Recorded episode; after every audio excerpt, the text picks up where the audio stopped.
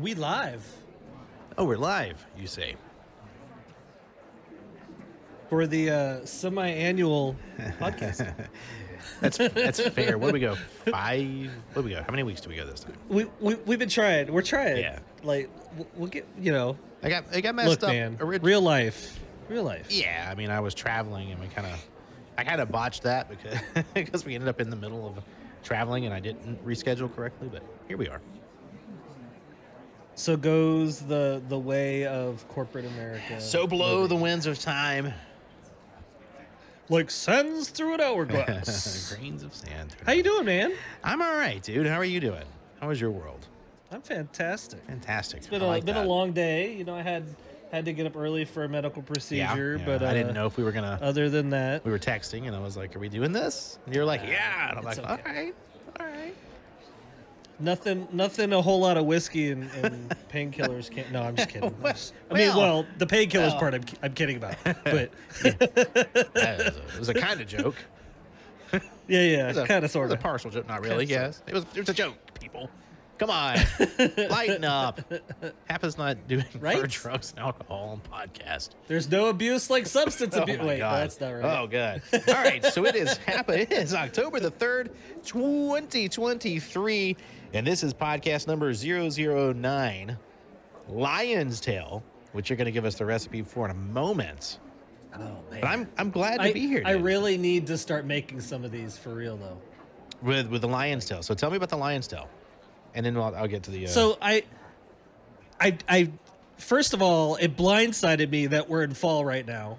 oh, let me oh, just- This was the thing that. Yeah, well, I guess yeah. You've been telling me about your I- weather, so yeah. Well, look, man, it's been like a million degrees Wow. every day. Okay, so I'm like, to me, it's still August yeah. in my brain. Yeah, no, you know, fair. so it was like 89 here today. I'm, I'm with you. And 89 here feels like 196 as far as I'm concerned.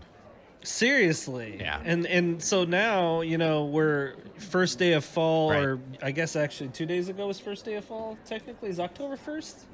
Uh, I, think- think, it's. It's a- There's a day. I don't know. Yeah, I don't know. I don't know, man. It's around Yeah, here I'm- somewhere. I'm, an uncultured All I know is we went from like 120 degrees to being in the 90s, upper 90s, and Saturday it's going to be 70 as a high. Yeah. So it's like, Yeah, it's gonna be nice. hello, fall, It is you know, be kind of thing. All right, here we go. So, I'm not gonna know uh, do with I have the power of the interwebs to use for Oh any my means, goodness. but we're choosing to use them for good, not evil. We'll get to that later.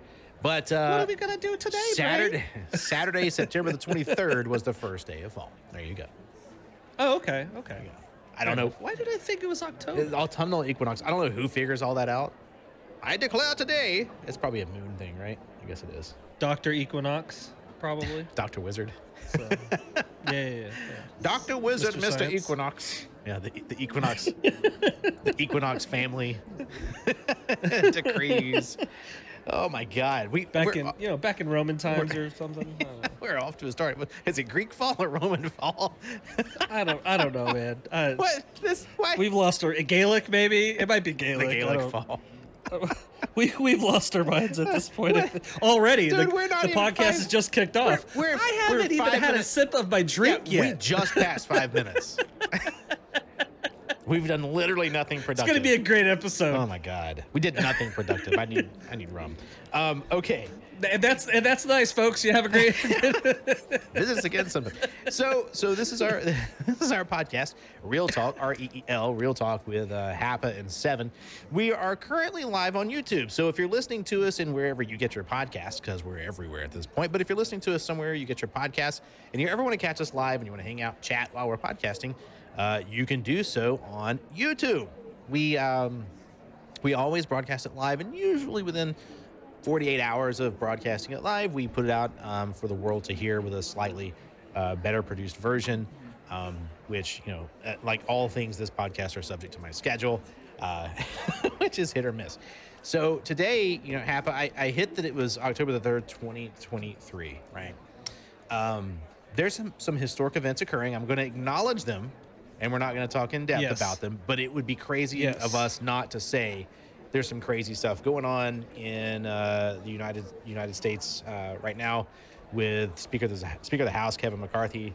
Uh, there was a move to vacate, so there is no Speaker of the House at this point, uh, which is incredibly interesting given that um, Speaker of the House is third in line. So, uh, you know, that's a pretty interesting choice to make. If a nuclear war occurs, we're we're screwed. Yeah, Well, if it gets to that point, Basically. right? It gets to the point where we lose the Right. president, vice president, the speaker of the house. So, um, lots going on. I know a lot of people are following that. I know a lot of people probably keep up with that. Uh, you and I talk quite a bit about keeping up with news and events and politics in particular is not the best thing um, for a lot of people's mental health. Uh, and Yeah. you know, so we we try not to to kind of broach those subjects here, but it would be crazy not to acknowledge it. I was literally watching the guy speak, you know, before we started. That's why we started late. Um, so yeah, I, you know, it's going on. We're not going to talk about it. We're not going to talk about politics, um, and just know that we're not immune to it. But that's the time frame we're living in.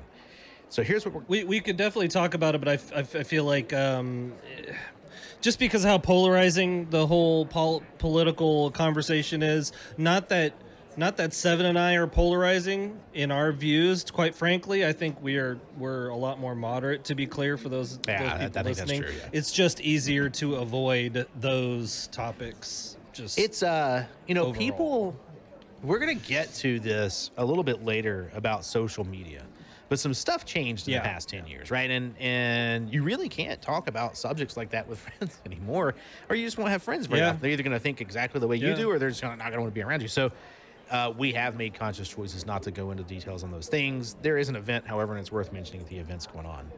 Um, so we do have a good podcast planned. Uh, we have been collecting, you know, uh, items and then dropping them off of our discussion list and collecting them and dropping them off for five weeks. So there were some that there were some that came and went, uh, and you know, I'll be honest, there were some really good ones in there that we're not going to be talking about some bangers, yeah. because we we had to move on, and you know, from a time standpoint, uh, we can't talk about everything we want to, uh, you know, unless we do this more often, which I would love to get to, and maybe we can do that soon. Um, but we are going to hit some cool stuff tonight. So uh, tonight we're going to hit up, uh, you know, should the United States start banning uh, unnatural ingredients in food? I think that's a really interesting conversation. We talked about fake chicken. Well, it ain't fake. Vat grown Yeah, chicken. That grown chicken, you know, a while back. So this is a continuation of that. That's my favorite name of a Um, food product. Oh my god, it still gives me the heebie-jeebies. So recycling plastics into vanillin for ice cream, uh, which I thought was a fascinating one. So we're gonna we're gonna hit that one. Are AAA games in trouble? So there's some interesting stuff going on in the AAA gaming world. Uh, both of us love games, and we'll talk about that. The Epic Games layoff, right? There's a big uh, a big hullabaloo around that. Why does the metaverse suck? And oh my god, that could probably be three hours on its own for me. Um, Yeah, And then yeah. uh, you know, why are some people just so freaking negative on social media? So, in some ways, a lot of these things are attached, and uh, some ways they're not. We'll always hit our, our, you know, what are we listening to, what are we watching, all that jazz. Um, and then what games we've been playing. So that's going to be our schedule for tonight. Does that sound uh, acceptable to you, Sir Hapa of the Fodder Clan? Of course, of course. All right. It's always acceptable. Wait. I, I, yeah, sometimes I'm like, it's funny. I was doing some reading recently on podcasts and how you know uh, podcasters figure out the length of their podcasts and so on and so forth. And the happy medium for length is what Seven and I originally agreed on when we started when we launched this project. Um, we were like wondering if an hour was good, but I I already knew the way that he and I are long winded typically that one hour wasn't gonna cut it. We would I mean, especially you. So yeah, heck yeah. I'll fully admit that I'm a freaking windbag for sure. Um, but two hours is is is typically what we try to stick to, and supposedly that is like the perfect length for a podcast. So uh, we'll see. We'll see. I mean, I'm not gonna Hopefully we say- keep it to that. If, I'm not going to say this podcast has been perfect from the beginning, but well, it's perfect. Look, man. I mean, look, you know, we made it, and all of a sudden articles come out and say, you know what the perfect length is? Whatever those guys said. Joe Joe Rogan, we're coming for you. That's, what we're getting at. Uncle Joe. Just saying, Uncle Joe. Good old Uncle Joe. Uncle Joe. I don't. I don't think he wants to be recognized in that. No, in he that asked me to call him Uncle Joey. Don't worry about it. Oh, fair enough. Yeah, fair enough. Uncle Joey Rowe. That's what we call him. Uncle Joey Go Rowe. this one, yeah. Joey Rowe. Joey. So yeah. So we got a lot of good stuff to talk about today, and I am going to let you start by uh, this subject is one that you threw on there, and um, you know I'll introduce it, but I want to let you run with it for a while, uh, be as long-winded as you as you want, because if you if you've never listened to our podcast and this is the first time you've checked in, first of all, pause, go back and listen to all of them, and then you'll understand what I'm about to say. Um, my, Yeah. my, my boy Hapa here cooks food, uses natural ingredients, and cares about it. My wife is the same way. We're that's one of the things all of us connect on is like we actually care about the things we put in our bodies. So there's this whole uh, California has banned and get you know correct me if I'm wrong on this, but California has introduced a ban on uh, I, I wrote it down red dye number three, uh, potassium Yep. bromate, right? Uh, brominated vegetable oil and propylparaben. And what was interesting to me is those that's what peeps are made of. so Yeah. right. Evil, Yeah. evil, evil peeps. But California, Like literally the pig peeps, hundred percent is all of that. The peeps is that, right? It's like they outlawed Yeah. pink peeps. it's what they Yeah, did. basically. Yeah. And if you've ever eaten a pink peep, I you know, you can probably understand why. Um, but the state of California, the state of California is is saying, hey, the, the EU has already banned some of these. Uh, we know they're unhealthy. They cause some issues. And then uh, kind of the way you stated the subject was, you know, should we be banning unnatural things in our food?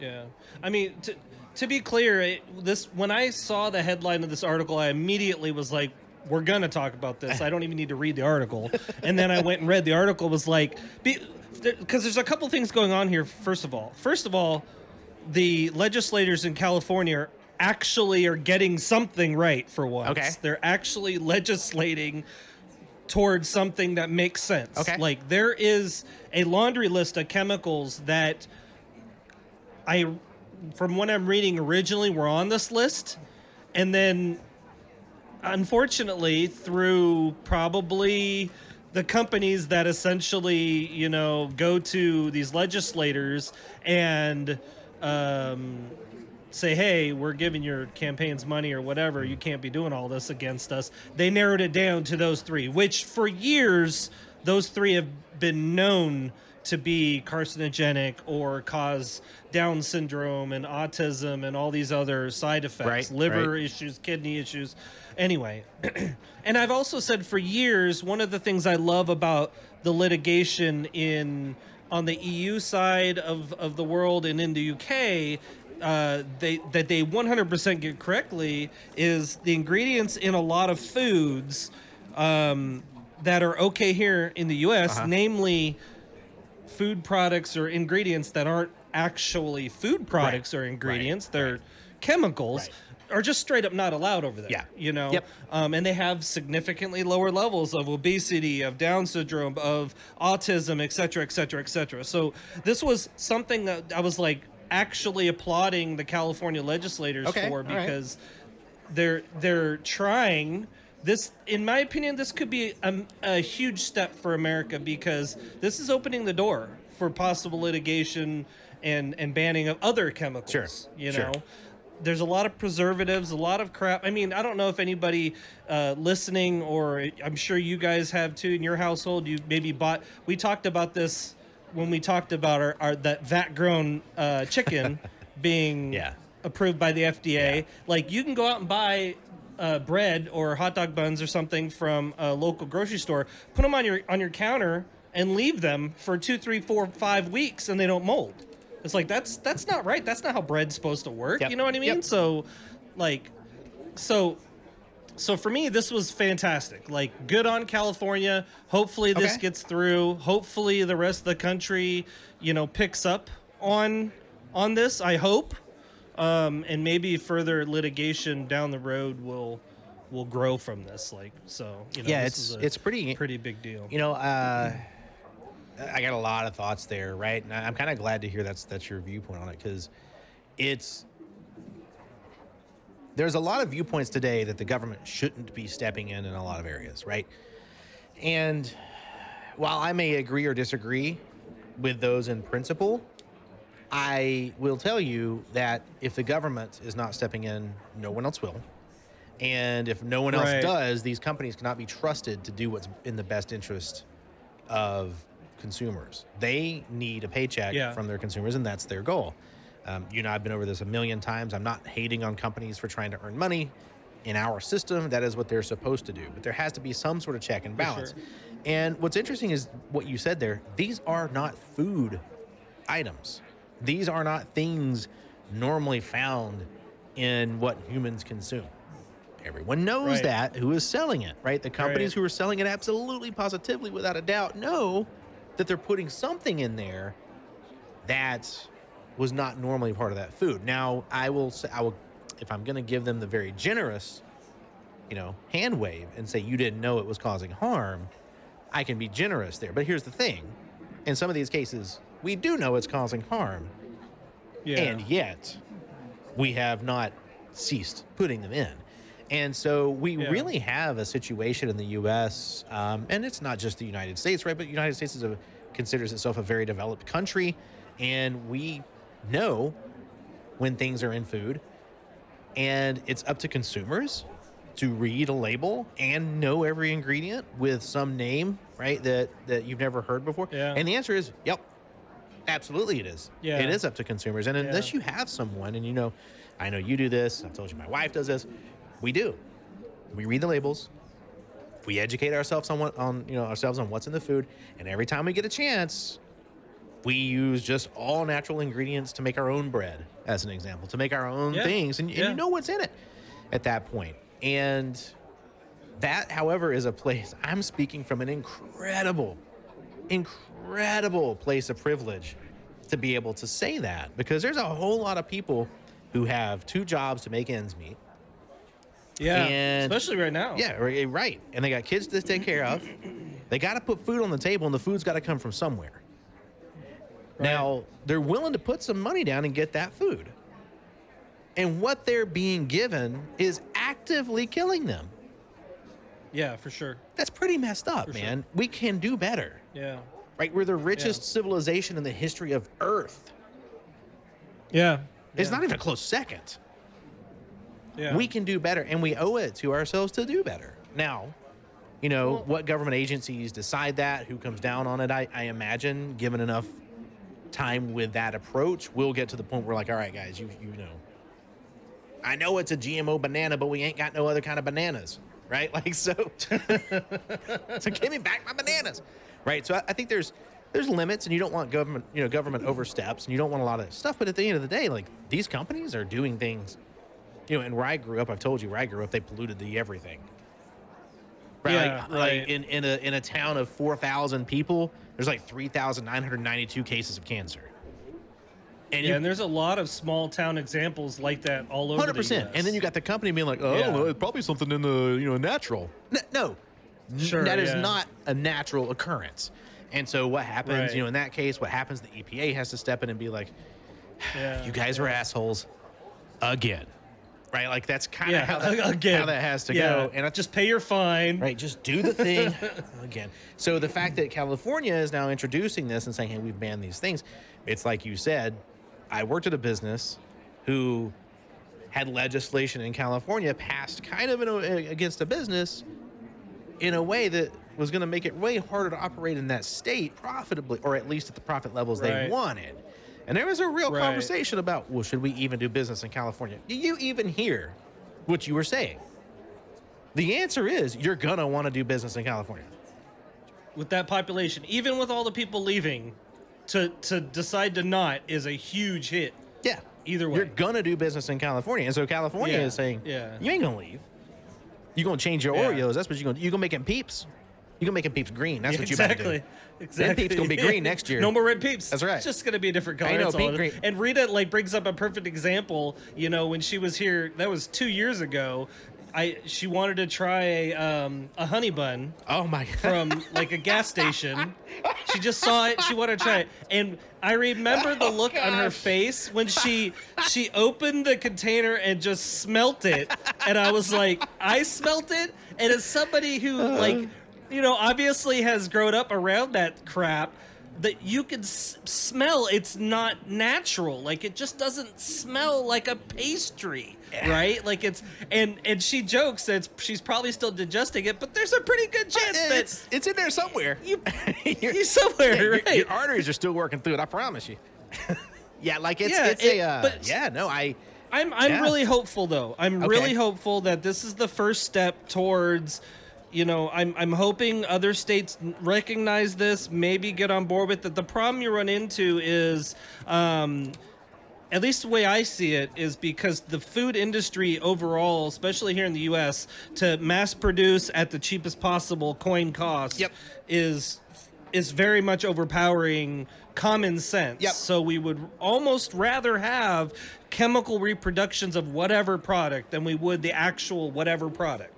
And so I I don't know if it I've I've just gotten um uh, a little cynical in that respect, but I, I I'm I'm hopeful that because I mean this like I said this is a good step in the right direction, right? Yeah. So I mean, well, how hard is it? So, you know, uh, how to talk about this without talking too much about my background. Okay, but how how hard is it nowadays? Let's say to go to uh, a corner grocery store and get top end ingredients. It's actually Right. really hard. You Yeah, can get. yeah. I'm not saying that everything there is, is junk. I'm not saying that. But I'm saying if you want to make a, a gourmet level dish, right, and you want to get nothing but just the purest organic top end ingredients, you got to go to some specialty store. So as a the big box stores may have a little section, you know, where you got a few things. Um, but that's why things like Whole Foods, right? You get to go, you go to a Whole Food store, and it's like that's what they make. Yeah, their, their yeah. entire world is that. And guess what? It's expensive and but their workers are also paid more and they tend to be happier like there's a whole ecosystem here that we could talk So about are you talking? Are you talking um, straight up ingredients like to like make pasta or the actual pasta itself? I'm really talking about the i'm talking about the very base ingredients if you wanted to sit down and say i'm going to make something from scratch because that's what i was saying like bread as an example Sure. i want to sit down and make bread okay Try to find Try to try to find- find non-enriched flour. there you go That's a perfect example. You it is next to impossible to find flour that isn't enriched because enriched flour is actually not good for you. It's actually really bad Yeah, for you. yeah. And I, I'll tell you, like my HEB down the street here, they have not enriched flour. They have one little Yeah, row little of tiny- one yeah. brand. Yep. That's it. Yeah. Now you know And then I'm the lucky. rest of it's all uh, enriched Where, flour. where I live, Publix is kind of the the up, you know the upmarket grocery store, and what I will tell you is that every Publix. If you live in the southeast, Publix is a Florida company. If you live in the southeast and you've got a Publix, here's a, here's a little secret: go tell them what you want; they'll get it for you. They will actually. Well, that's if you're fantastic. a customer and you're someone that's in there all the time, you're like, look, I can't find blah, right? I can't find this thing I like. Is there any way y'all could get it? Oh yeah, we can get that for you. And they'll keep it for you. And I have had that, Yeah. you know, uh, Trader Joe's actually does a decent job of having some good stuff, right? But you have to go to these stores because the big box stores, in other words, when I say big box stores, the big companies, the ones who have made more and more and more money, have made it Sure. by selling worse and worse and worse stuff. And yeah. there's a because it's cheaper and cheaper. it's cheaper and cheaper and cheaper. And they're going to continue that trend until we, either us, the government, whoever it is, we all decide collectively that's that's far enough, guys. We, we want to go back to like the original ingredients a little bit, and so that's up to us to decide. And the more of us who go out and say, "Hey, I'm going to get my, I'm going to find the, I'm not, I'm going to find the ingredient that I want. I'm going to go ask for it." Then, uh, you know, we'll, we'll probably continue the trend down because, you know, again, if you're in a hurry, and you work two jobs, you got to take care of kids. You're going to buy what you buy, and you're going You to worry pay for about the convenience, right? right, and you're going to worry about whatever later. Um, so those of us who have a position of a position we can speak from and position where we can right. get better things, we should demand better things. In an ideal world, I would love to be able to have a plot of land somewhere where I, I grow my own produce can, and whatever the case may be. And picture you doing that. Oh, I, I'll I'll wear the overalls and everything, bud. I'll I- have I- the straw hat I and can the freaking ding ding ding ding ding ding yeah. ding ding. I'm all about it. I can. Let's do this. Well, we got a lot of land near me. You know, head on this way. Hey, It's getting crowded near well, you. Well, it's, I'll, I'll think about it for It's sure. getting crowded over there. Five years when I can sell this place. subtropical, year-round growth. I mean, we're you know, I'll grow some sorghum. Let's go. sorghum. I don't even know what you use sorghum for. I just know it's a cro- cash crop. I got all the sorghums. Is that I have no idea what sorghum is. I don't even know what it is or what it looks like. What do I use sorghum? I should probably Google that someday. I don't know. I'm gonna do it right now. I don't know what the hell's up. With I'm gonna be up at 3 a.m. tonight, freaking looking up what sorghum's used for. You're gonna be texting me at two in the morning. Hey, did you know? I found it out. I know what it, I know what it is. 10 miles. Tell Mel we're making millions. 10 miles from your house. It's the best sorghum country in the, in the Best soil for sorghum. Let's go. Oh my God! Why do I ever want sorghum? Okay, well, we'll have to look that up later. I just know sorghum, sorghum, wheat, and corn are like the cash crops, or or sorghum. I don't know. There's like three or four of them. Funny. Sorghum's one of them.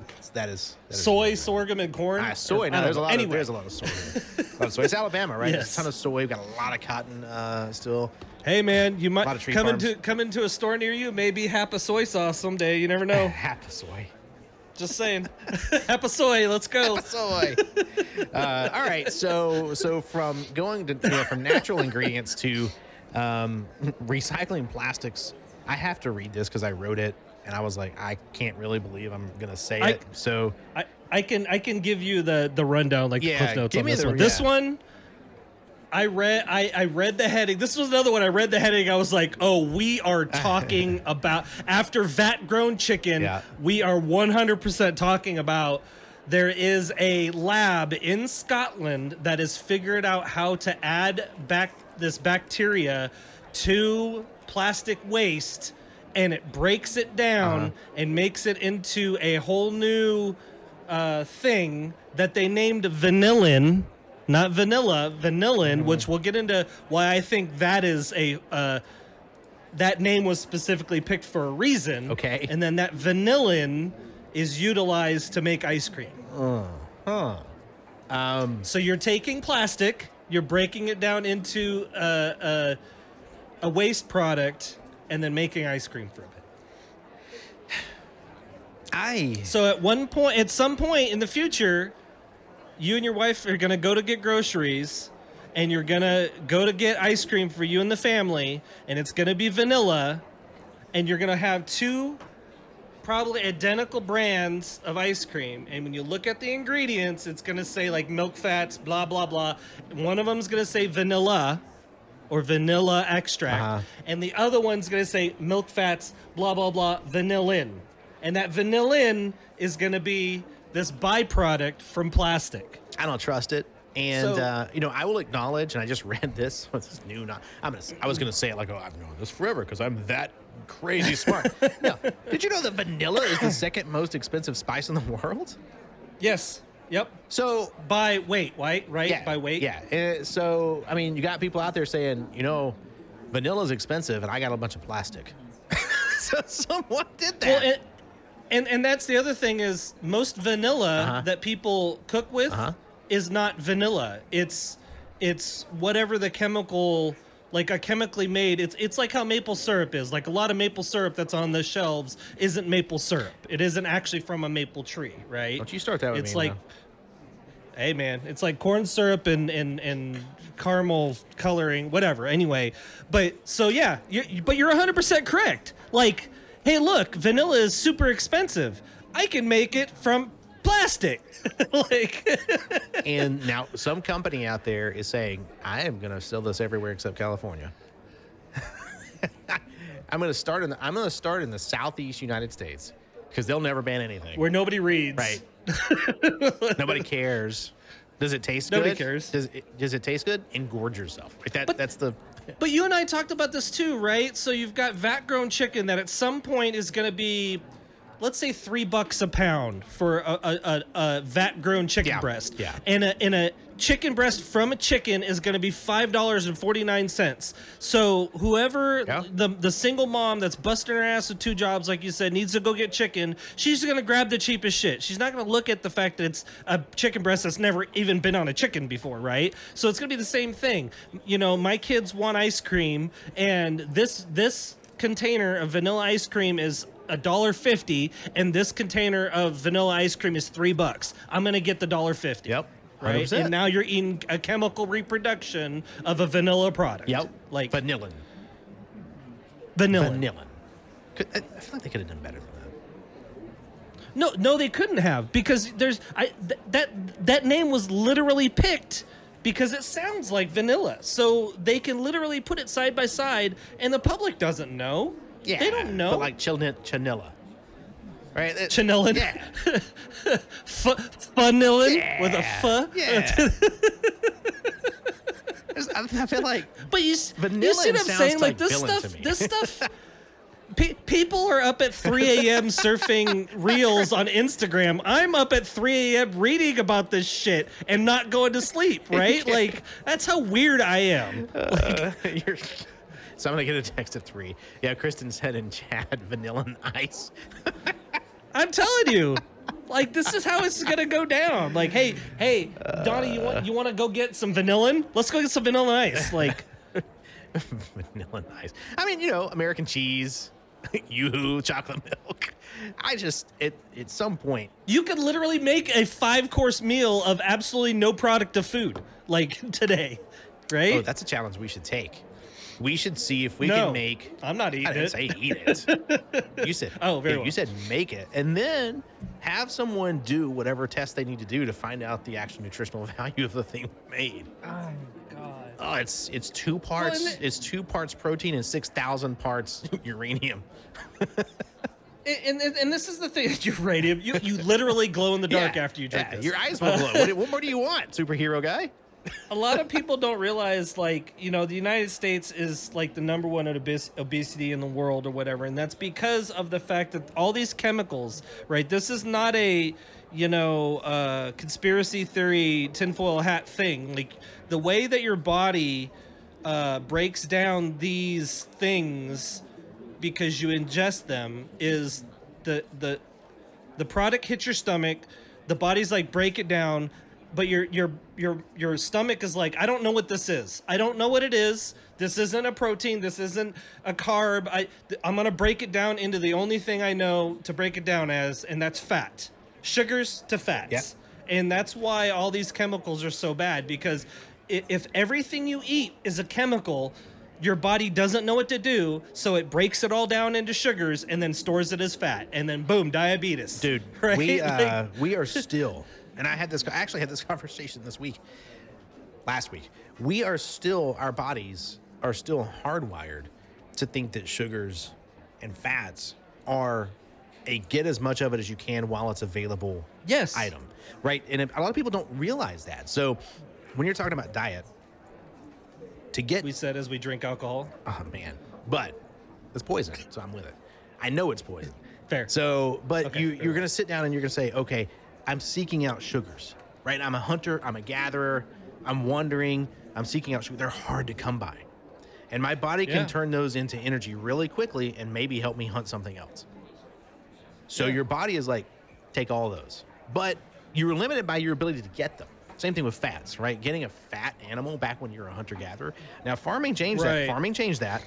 Right, agriculture changed Yeah. that. But when you were hunting in the Yeah. wild, there's not a lot of fat. You know, the, the fat antelope don't last long, right? So like, yeah you only have to be faster than, right, than the right. slowest the, antelope The fat antelope's the one that that early, right? So, so like, there's that's not how it works, but we're hardwired to that. And so what happens is people don't don't self regulate, right? And they their body's Right. like, give me more, give me more, give me more, give me more, and it says, I'm gonna store every bit of it.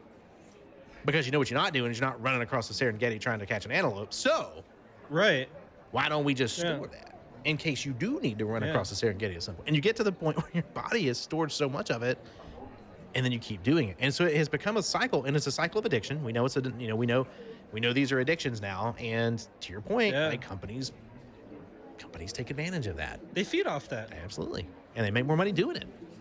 And it's up to the consumers to say no more. That, that's our job.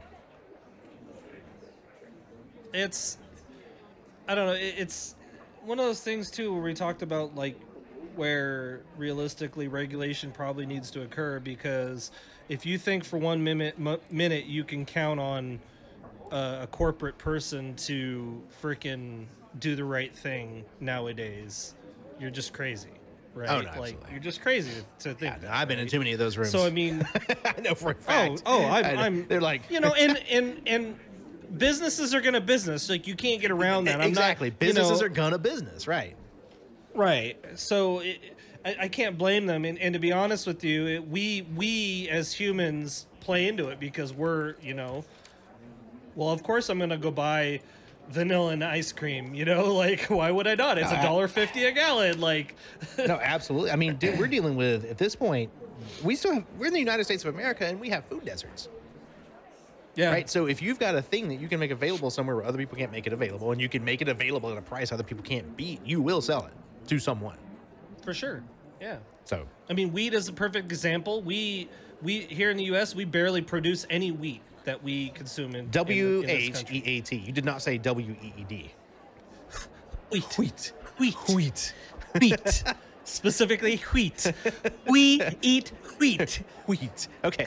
So I took a pause because the first time you said it, I was like, oh, wait, not, wait, what? Not the legalized medical where's he- uh, where's he going with this? that's not. A, that's not a whiskey. It's not, say what what way? But I mean, Whip. you know, cool whip, Whip. cool. Say what what way? um, but I mean, here in this country, you know, everything's been replaced by corn. Everything. Yeah, yeah, Every yeah, crop absolutely. that the, this this country used to, even rice. A lot of people don't realize the southeast United States.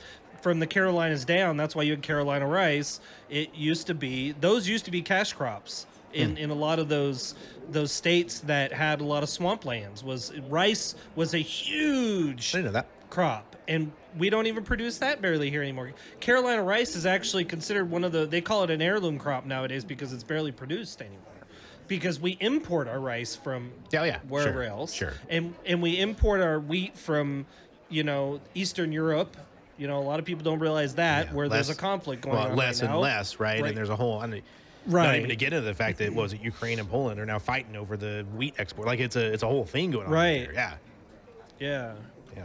So it, I don't know. It's it's a we're at a scary place, I think, and it's and it just gets scarier every day when it comes to food. Like this is probably uh, I probably have an unrealistic or uh, uh, uh, like phobia of this because I see it everywhere. I see let we got to make it cheaper, quicker, I, whatever. dude, I'm with you. Our ability to create food replacements is outrunning our ability to know whether we should consume them. Yeah. I mean, perfect example, and we, we nixed the topic because it didn't exactly fit. Uh, no, you're gonna bring it what in we're talking about today. And you're gonna bring it up Well, anyway. well, well, I'm not gonna I'm not gonna talk about what the article is, but like like fi- fish fish hatcheries You're the one took it off the for list. years. Yeah. No, yeah. Sorry. but but they but we but uh, we're- talking about wild like wild salmon is one of the articles we're talking Yeah, about. And actually, yeah. I wouldn't mind talking about that uh, next podcast Okay. probably because. There is a huge market for uh, farm grown Oh, yeah. seafood, Yeah. right? Farm grown salmon, halibut, clams, oysters, all of those that are nothing like the wild product and the wild and it's because the wild products were were fished almost out of existence. Oh, 100 percent. in a lot That's a there's a grouper, you know, and, and you, so I'm near the Gulf Coast, right? And and you Yeah. want to go get grouper. Used to get grouper easily, but grouper can't replicate Yeah. at the rate that we're eating it, and so you know. You shouldn't be able to get grouper now, but you go down there and you still find it, right? And so it's like, all right, how do we? Yeah, Because it can't yeah. be farmed, right? It's a thing that's. uh Yeah. So yeah, no, that's that's one that we should definitely keep. Talk about the salmon and the I think sure. fish in Yeah. general, right? Um, so so let's change gears a little bit. We are Yep. what are we? We're 50, 40 minutes in. Okay, so so I think these are going to take us a minute. Talking about business is business businessing. Yeah. So speaking of uh, speaking of, of really tough to make segues, um, AAA games are in trouble, Hapa, and Yeah. I'm going to kick this off. I expect us to talk about this quite a bit. I, I expect this conversation to go uh, a bit, right? Because we are passionate about this spot, but also there's a lot of news here right now. Um, Yeah, yeah. So this this is kind of kicked off. I you know when we talked, we added this to the list because Phil Spencer, who is the head of Xbox, had sent an email, and that email got you know peeped by someone that wasn't supposed to see it. And the email, I mean, it, it's pretty good, and there's a Polygon article if you want to read the whole thing. But the email basically goes into detail about how AAA game publishers are in a lot of trouble. And the reason that they're in trouble is because they got caught, what he says, flat footed, right? They got caught off guard by Yeah. digital distribution networks like Steam or Epic Games. And we'll talk about them in a minute too. But like these, these digital distribution uh, moments. And so these AAA publishers, they've been living off of Call of Duty 94, right? 96, 97, 98. They've been not developing intellectual property. And so what Yep. that means is they were depending on distribution to make their money rather than the art of creating a game. And now you've got games like Dredge that came out not too long ago. You got games like uh, BattleBit Remastered. You've got games like Baldur's Gate 3. These games are coming out, and you look, look Larian Studios like Baldur's Gate 3, like people knew them. No one expected that thing to go where it went. Yeah, BattleBit yeah. came out of nowhere, right? Uh, and Yeah. these few was it a few devs, right? We talked about this, and three devs. yeah, they put it together and Stardew Valley, right? So these there's people Yeah. out there making these like intellectual property plays, and those are much more successful because they don't have to go to some game distribution company, which was very analogous to the old record industry distribution model, which I'll probably Yep. I'll probably Yeah. rant about in a minute. But they don't have to go that way anymore. They can get their game out there. Do they give up a piece of the profits? Yeah, sure. But if I'm giving up 10% of $100 million that I wasn't going to have anyway, Yep. that's me making $90 million, kids. Yeah. that- well, I mean, BattleBit's a perfect example of that. Like, like we talked about, they they sold like twenty six or twenty seven million dollars worth of a game that three devs did did the work on. Like, and and if they tried to release that on their own, they wouldn't have they wouldn't have had that distribution. Nope. Are you kidding? Nope. So they're probably like, sure, I'll give Steam four or five million course. dollars of that. I have no problem with that. I'll give them know? four or five million dollars of the hundred million dollars I wouldn't have had otherwise. Yeah. You know, so it's yeah. it's it's really interesting because the I will say that the AAA publishers are not pushing the game industry forward. In fact, I would say they are an anchor in a lot of ways holding it back. Um, I hope they get better about it. I really do. But traditionally speaking, if we go back to the recording industry, when I say the recording industry, we're talking about we're talking about an industry that everyone would think of as the, the record industry, right? Putting out music. That's what everyone would think of. But it wasn't at all. The record industry was just the distribution. In other words, what they Right. owned was the ability to press vinyl records. What they owned was the ability to mass produce cassette tapes, for mass produce CDs. That's what they owned. And what they could do is make sure that CD ended up on the shelf at Walmart or Right. whatever store. So they were they were basically willing to pay an artist, and they've done this. They still do it. Come in, artist, and we're gonna pay you. We're gonna give you guys a cool ten million dollars to record three albums. Right. The artist is like, oh my god, that is life changing for the five people in this band. Yeah. Yeah. and they go make their album and they record their art and they put their body their, their, their soul they they sacrifice their bodies they they go do this thing and then there's someone who says all right put it on the cd machine and publishes it out right to all these different spots and they make oh, those guys make billions and Yeah. I'm not saying that those companies are are inherently bad. I'm really not because it costs a lot to have those machines, to have the producers, to have Sure, that stuff. sure. That's a business. It is a business. But those are not the people who care about the art the same way. Yeah. Yeah. Uh, yeah. And that's what we have in, in gaming world right now, right? We have, you know, um, we have like Larian Studios, like Rita made the point in chat, they repeatedly release a completed stable game. Yep. How is And that, revolutionary? That in today in today's world is insane. Like oh, here's a pre-release a fully functional, alpha- amazing game. Yeah, and, uh, and you got a AAA studio out there saying, "Here's a pre-release alpha with 7,000 opportunities for microtransactions," and it's like, dude, Yeah. Yeah. Yeah. like, Yeah. I paid 70 bucks for this game. Are you seriously, PGA 2K23, Yeah, yeah. trying to sell me an in-game shoe right now? Is that seriously what you're doing?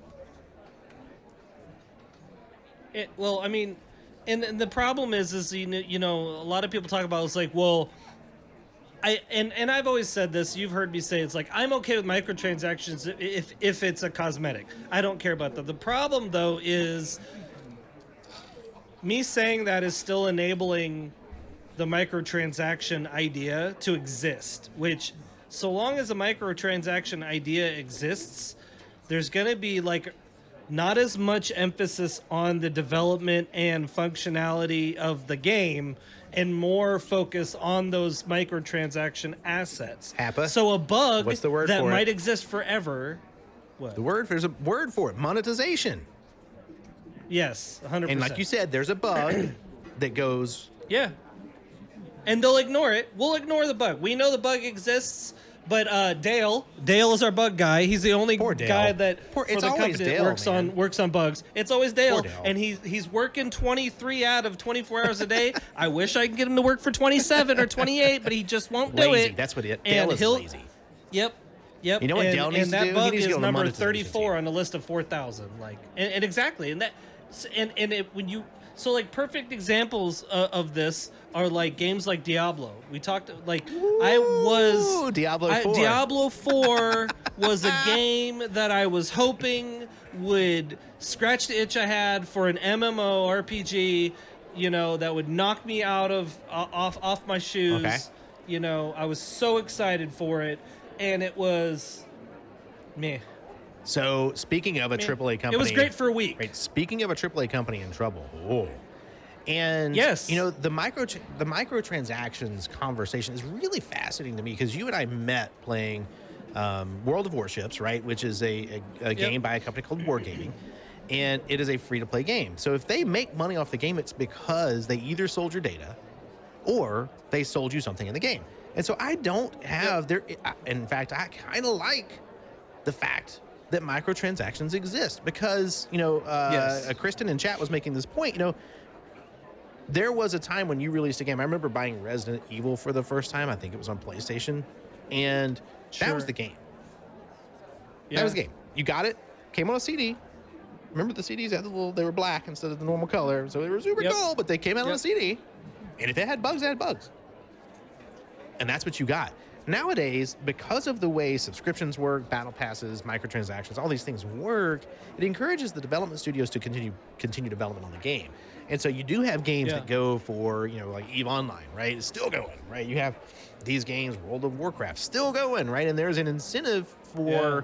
the game creator to continue to work on it. And if you go look, you know, there's Elder Scrolls Online, you go look at uh, Star Wars, The Old Republic, right? You start looking at some of these games that have been around forever, and they don't make $100 million a month, but they make plenty to have a dedicated engineering It's a team. slow drip. Yeah, and they make some money, and so the game keeps going. Yep. So there's advantages to that.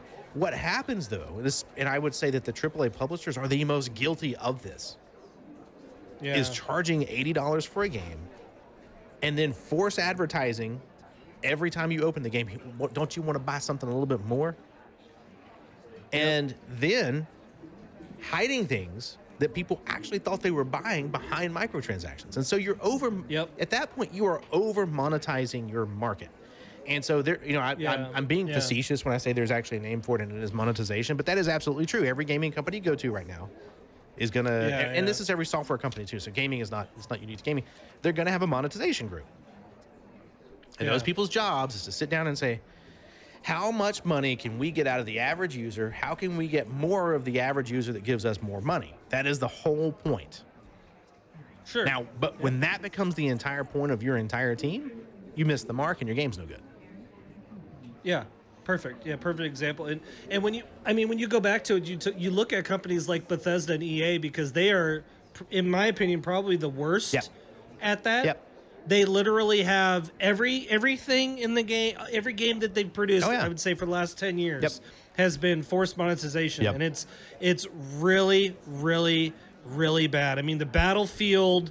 Uh, uh, franchise is a is a perfect case in point of it where you needed early access or you needed a battle pass or you needed along with the $70 game Yeah. to get Yeah, all the right. content whereas in the past like you said you'd buy you'd $70 you'd get the game you're good to go Yep. right like and and both of them are very predatory in their monetization very aggressive to a point where um I personally have gotten to a point now where I don't even I don't want even want to early access early access purchase a game right, anymore Right. because I used to do that because these games would be amazing, you know, and Yep. I and I will fully admit that I fell into that repeatedly with games like Amazon Games New World. Oh, yeah. I fell right. into You were into- uh, because you- I was ex- You were into New World. I was man. super excited about it. It had a lot of potential, and they just landed flat on their face. Uh, like I said, Diablo Four was another one, exactly the same.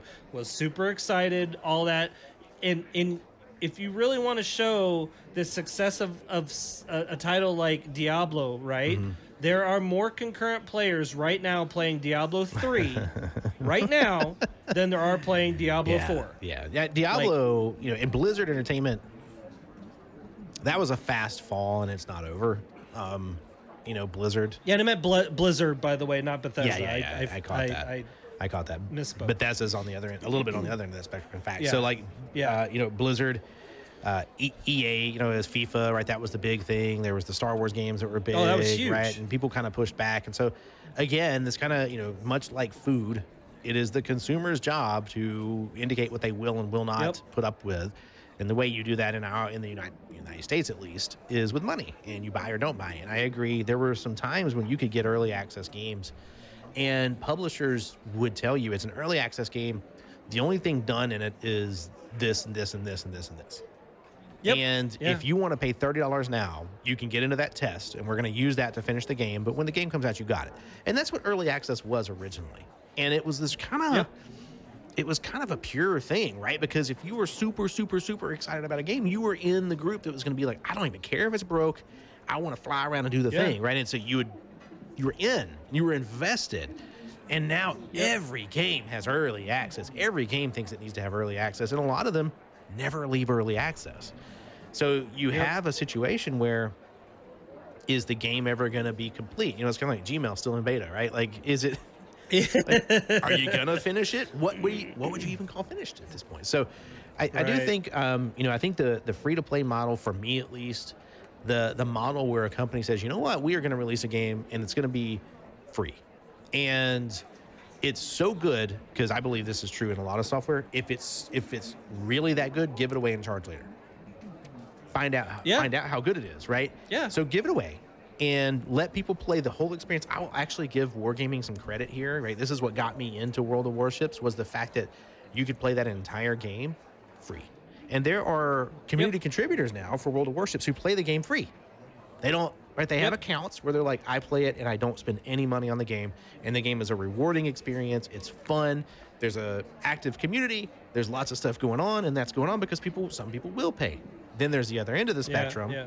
right, where there's gaming uh, that is using gambling mechanics and gambling addictions to drive behaviors Sure. right? So I, I do think that the, the gaming industry at large has uh, a lot to figure out. I think that the AAA, the AAA folks, yeah, they're in trouble because they attached their cart And- to the horse of distribution, not making great games.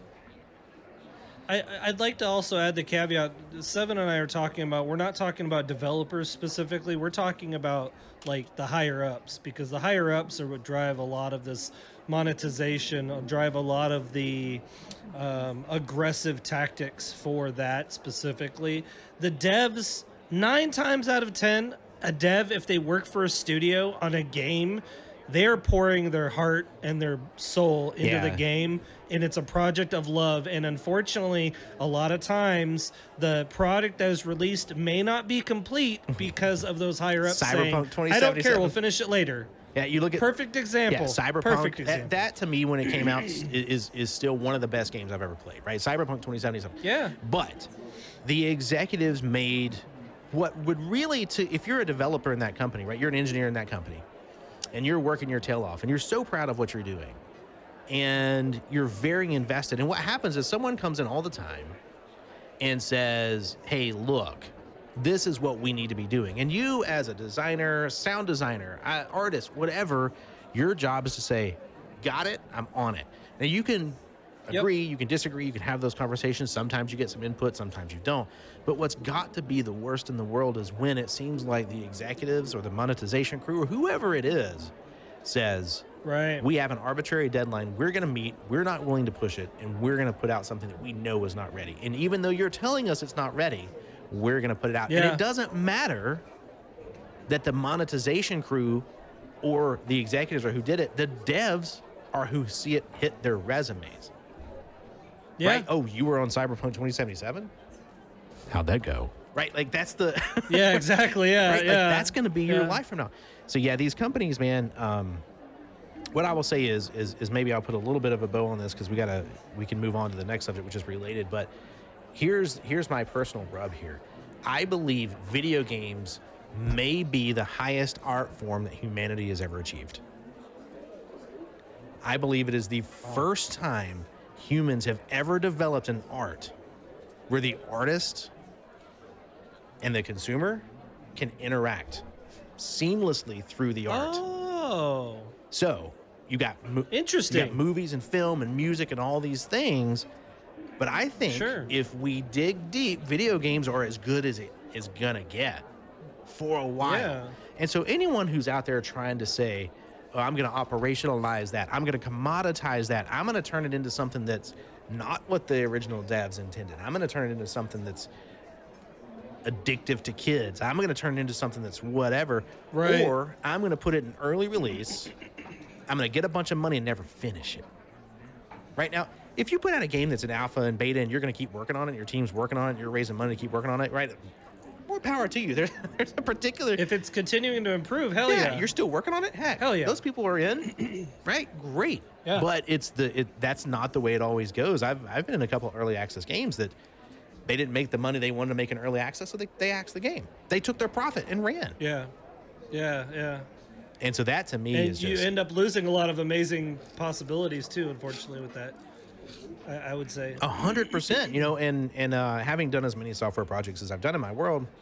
And in my life, what I will tell you is the last 10% is where the magic really happens. It's also where everyone has to dig a little bit deeper.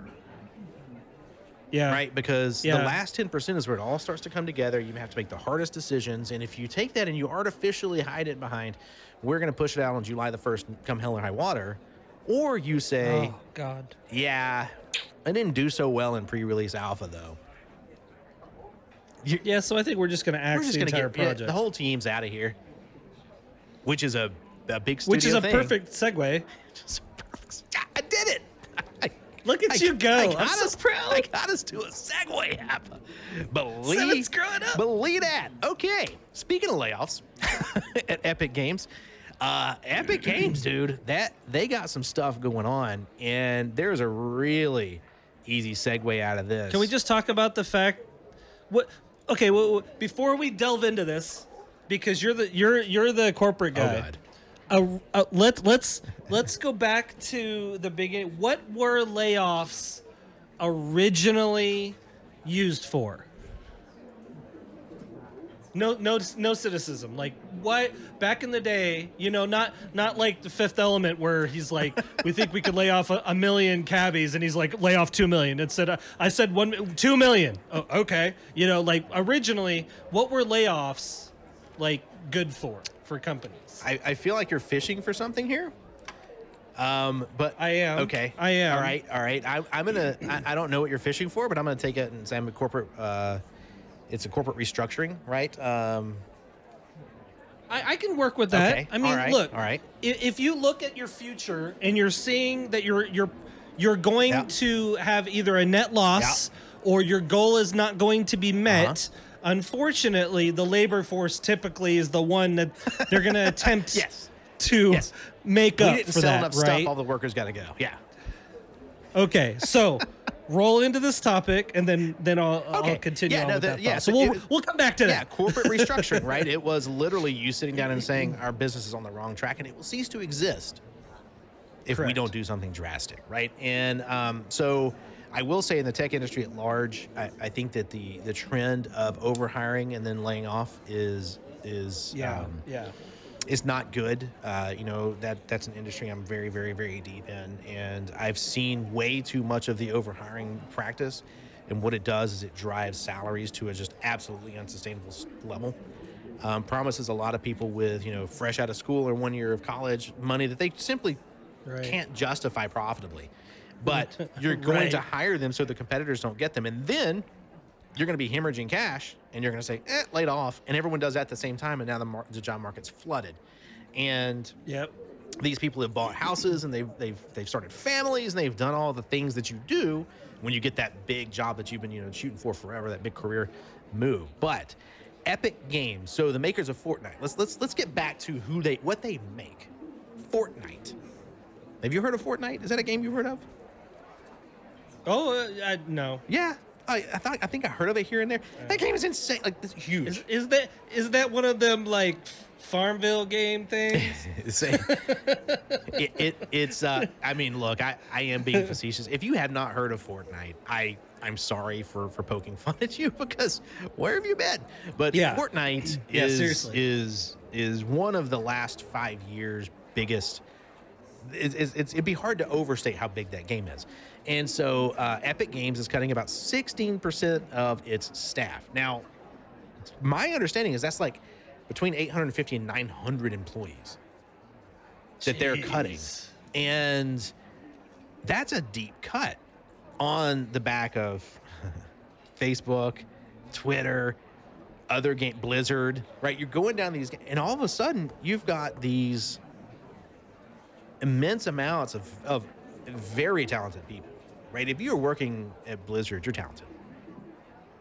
If you're working at Epic Games, you're talented, right? You may not be the best there, but you're the best somewhere. And yeah, just dropping people. So 16% of their staff, and this is going to blend in with the next subject, is um, part of it is because the metaverse isn't doing what the metaverse said the metaverse was going to do. Which I know it's surprising to everyone that Mark Zuckerberg was not fully transparent or forthcoming with information. Right. But Epic Games, yeah, laying off a ton of people. So there's going to be a lot of people out there. If you know someone at Epic, you know, reach out to them, make sure they're okay. So, but here's my I, I didn't I didn't see in that article. Did Epic say why they needed to lay off 16 17% of their workforce? Because let, let's let's let's talk about this. Epic in 2020 had 5.1 billion dollars in revenue. There you go. 20 that was, that was in 2020. 2021 5.7 billion dollars in revenue. Uh-huh. 2022 6.3 billion dollars Huh, in revenue. huh. 2023 6.5 billion so their revenue has increased every year so what justified them laying off 16 17% of their workforce. I don't it did did uh what's the what's the guy's name? Frickin' tim sweeney not make his his bonus quota for the for the freaking decade or something? Like what was the point behind this? Like how do you go into a board meeting?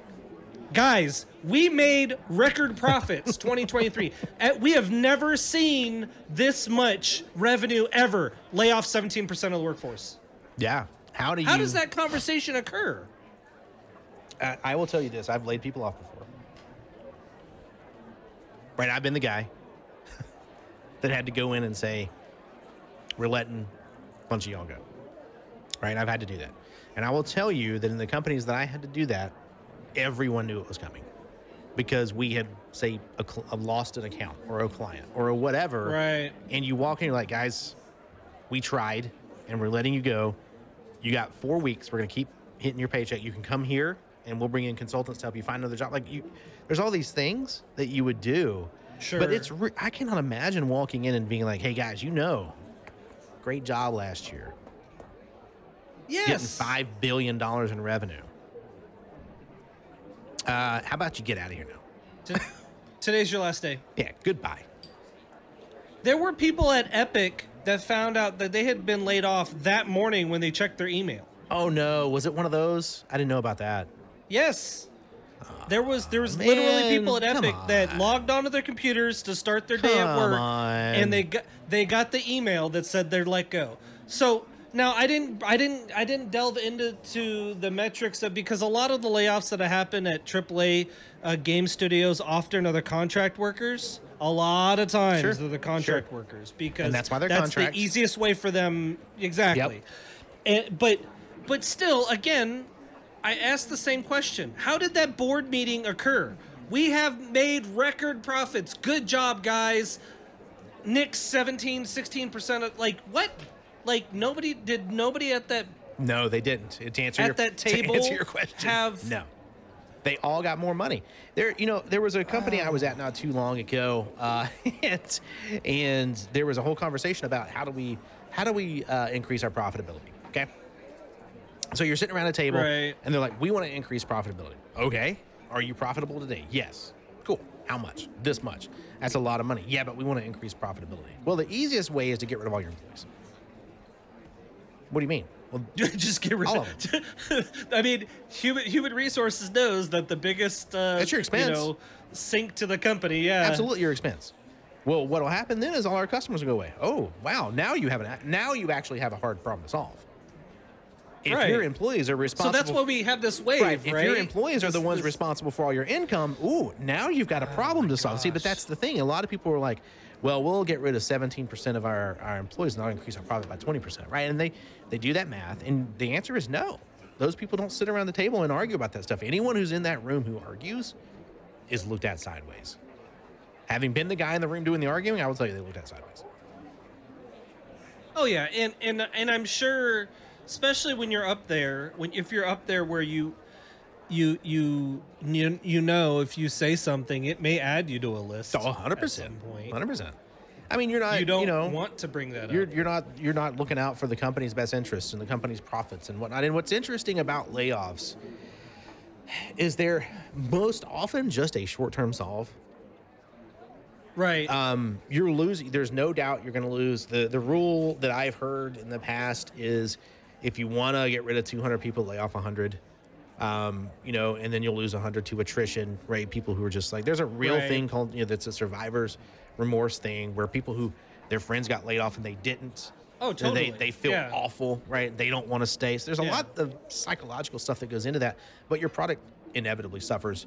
Brain drain happens, right? You, you're losing some of your best folks. You you can't be really good at it. So layoffs are always a bad thing. And I will say this about layoffs, firings, it's a management failure. It's 100% a management failure. I, I, I suppose I, I shouldn't be so cynical toward Epic because we you and I have talked about this before where you know when, when companies are overly successful they tend to have a, a level of bloat sometimes 100%. like there's literally people in positions that there is no reason that they necessarily probably should be in a position right and and and like n- not leveling who it is we're talking about, but like Kristen knows that there were people that we worked with that I could look at them and be like, I have no idea what you do. What do you do every day? I have think no what- idea. You're literally what people say getting a me, though. paycheck, and I fair.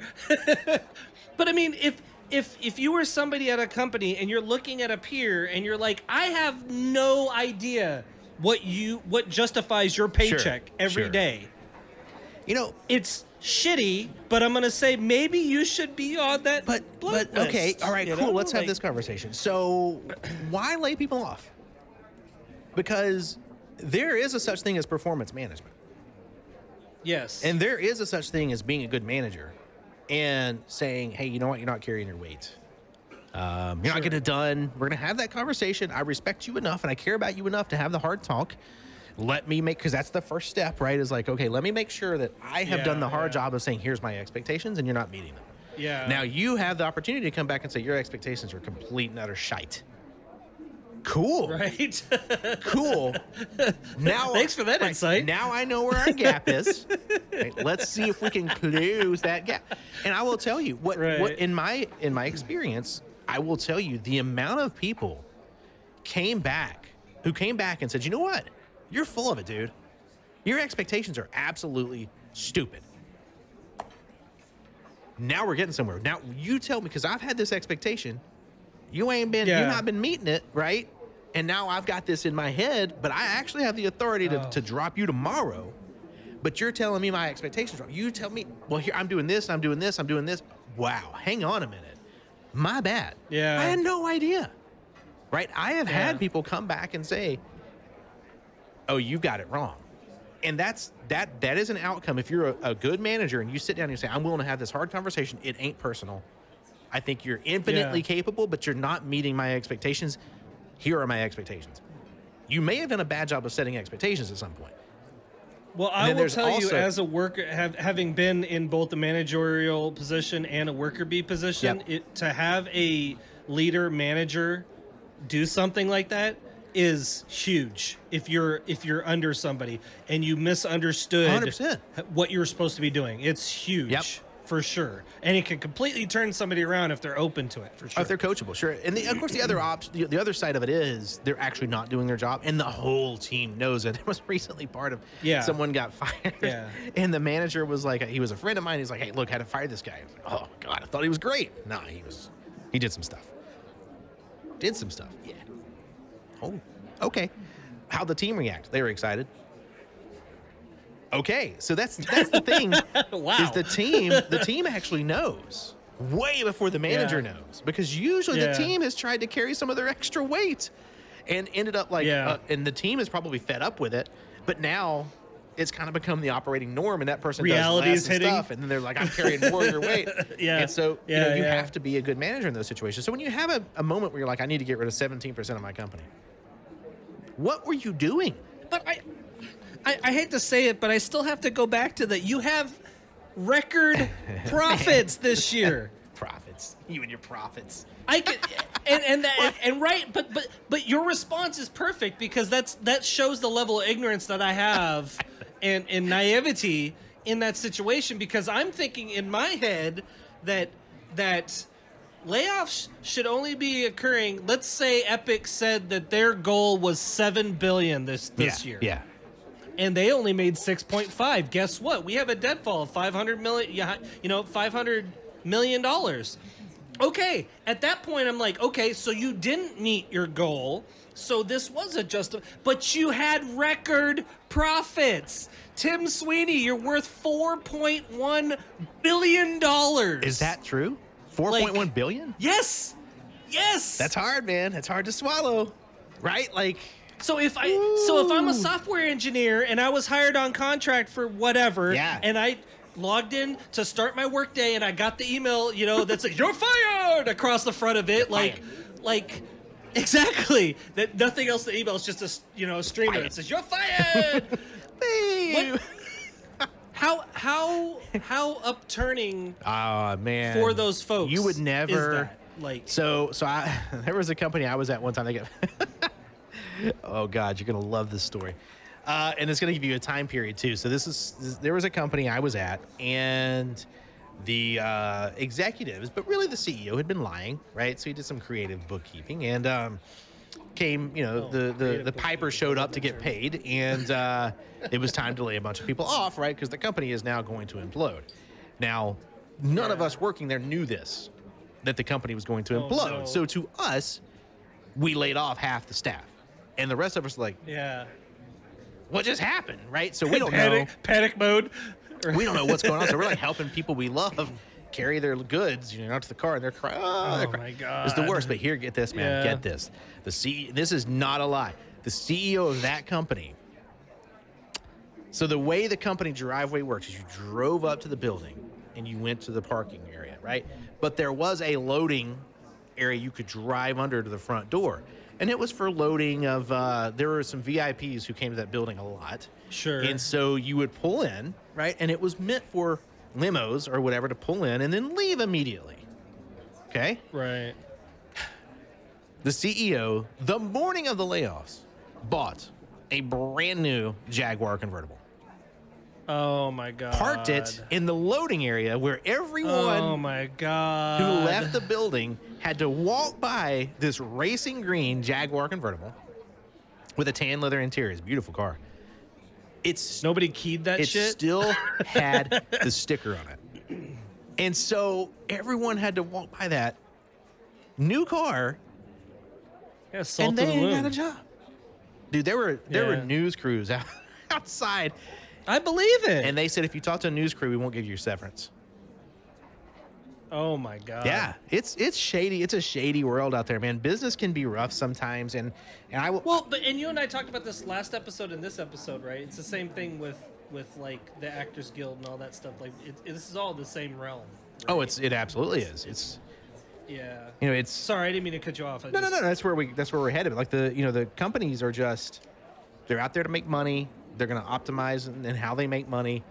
Um, in the case of Epic, you know, and I'll say this: this goes further than Epic. If if you're someone who's impacted by Epic or Blizzard or any of these places, Yeah. yeah. if you can take a moment, consider the people that were let go with you, and think about whether you could start your own studio. Right. And do it for the love of the game. Yeah. Because I will tell you, the world is supporting people like you right now. There was a period of time I've also where we didn't. We all bought AAA games and we treated indie studios like they didn't exist. yeah That's not the case anymore. for sure. Yeah. And and I've always said it too is like if you're in, in the corporate world and you're not constantly updating your resume, you're not constantly looking at what's available out there, you're not constantly looking to leave where you are and move to a bigger, better thing because you have some sort of buy-in with a company you work for. I know it may be a hard sell if you love where you are and love who you work with. But that company don't give a shit. No, they you. don't. Like I don't. I don't care what anyone says. You're just a number. Like no matter if they serve, they give you free snacks and Red Bull every day, or have a freaking slide that goes from the entryway to your desk, or I don't care. If you're not every day looking for where you might go next because today you're doing you're the rock star you're the number one performer but tomorrow you're you're like hey we just saved x amount whatever your salary is we just saved that Oh yeah. in our budget Yeah. for the next month like if you're not thinking that way you're you're setting yourself up for failure because none of these companies actually do care like it, that maybe maybe I'm jaded in that respect too, but no, I you're right because personally because I don't care. feel I don't care what it. the government says. Uh, companies are not people. Now, your manager may actually care about you. Yeah That yeah that might be The true. direct reports sure, right? your peers So it's not really about the people. It's that the company at large does not care about an individual, and it's not supposed to. Right. It is supposed to be more resilient than that, right? It's supposed to be to where one person shouldn't be able to, you know, kill a company, and Elon Musk is trying his damnedest to prove us wrong on that. But you know, it is I mean, literally it's still running it's like Ish. i- Yeah, ish, I give right? that. It- but it's like that's what companies are built to do, and so I think that maybe there was a period of time. I know, you know, my dad and, and probably his dad before him would say, "Get into the ground level of a com- great company, work your way up, and spend your time working. on the- You know, be a company person, and all that." And that's just not. That was something that was ingrained in a lot of people, and I just don't think it was Yeah. ever. I, I don't think it was ever a really good thing to do. Well, is that still a thing?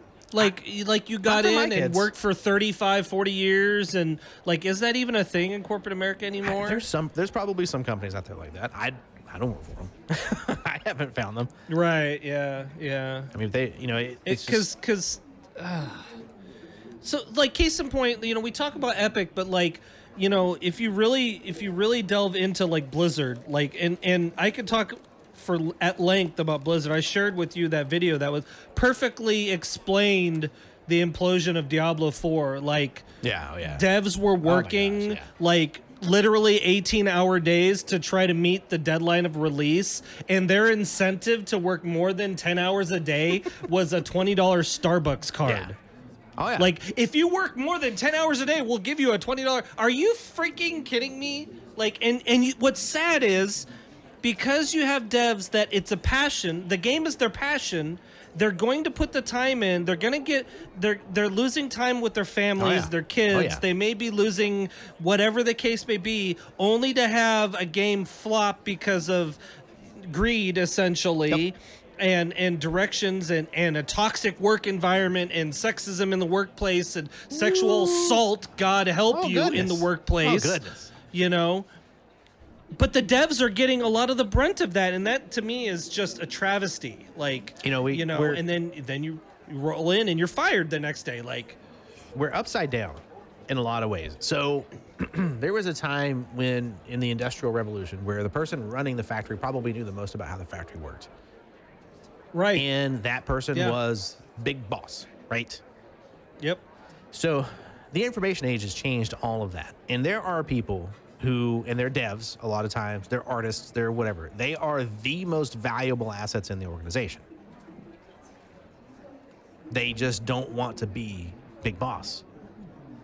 Mm-hmm. And there's a big, I hope that we're making a turn in at least the tech industry where we're starting to acknowledge that someone who's an engineer, let's say, they have a perfectly valid amount of value to bring to the company to pay them like you would pay an executive right and they can remain an engineer unfortunately, the truth is there's still an awful lot of executives out there who just see engineers or they see devs or they see artists or they see community managers or they see people who are trying to operate the day to day as this as if they are somehow less valuable than someone who's an executive. Yeah. Well, I could just get another one of you. You're not. You're not original. And here's what I'll tell you about being an executive: it's nothing but a title, and it's a title Yeah. that someone gave to you. You never earned it. That's not a real thing. You don't earn your way into being an executive. At some point, someone gives you executive. That's how that works. Right. That's how you get your 4.1 billion dollars. Someone bequeaths it to you, right? been- someone I've been doing it gives wrong you this whole time. gives you the thing, and so it's really a disingenuous moment to say we're going to lay off. And I promise you, they didn't lay off a bunch of executives. That's, that's right. not how it yeah. works. It was. It was. It was the bottom bottom level guys, the 100%. contract folks, the people who were working What- 18 how many hours. did you say? It was 16 It percent. was 800 and uh, see i'm reading here i'm going to read here and scroll up it's like 800 almost a thousand folks. 800 yeah it was like 890 or something like that i've lost it now yeah like 890 That's so many people dude That's so. And I- and I feel like- yeah, ni- over 900, over 900 folks. and i feel like to a degree we're bagging on epic we're not we are but we're bagging on anyone who has 900 people to lay off and lays them off that is That's- it's it's it's inhumane in a lot of ways Oh And- God. you know, bad management decisions. Now, I, I for one would love it if managers came out and said, you know what? And there's some that did this when we went through this round of tech layoffs that we went through not too long ago.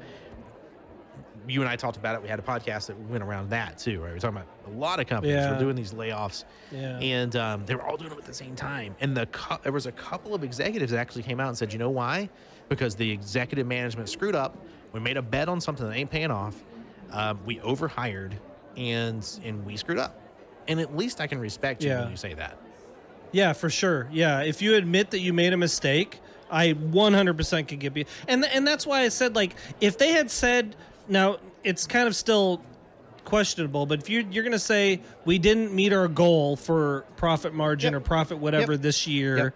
okay, at that point I can say I understand. It's still shitty. You still laid off 900 people, but I can kind of understand in the games industry. There's always Oh, yeah. a publisher somewhere trying to hire somebody. Well, in, like- in the games industry so- too, you don't make your money until you until after you did the work, right? And that that's a really you know, we were talking about uh, microtransactions and stuff earlier. That offsets early releases.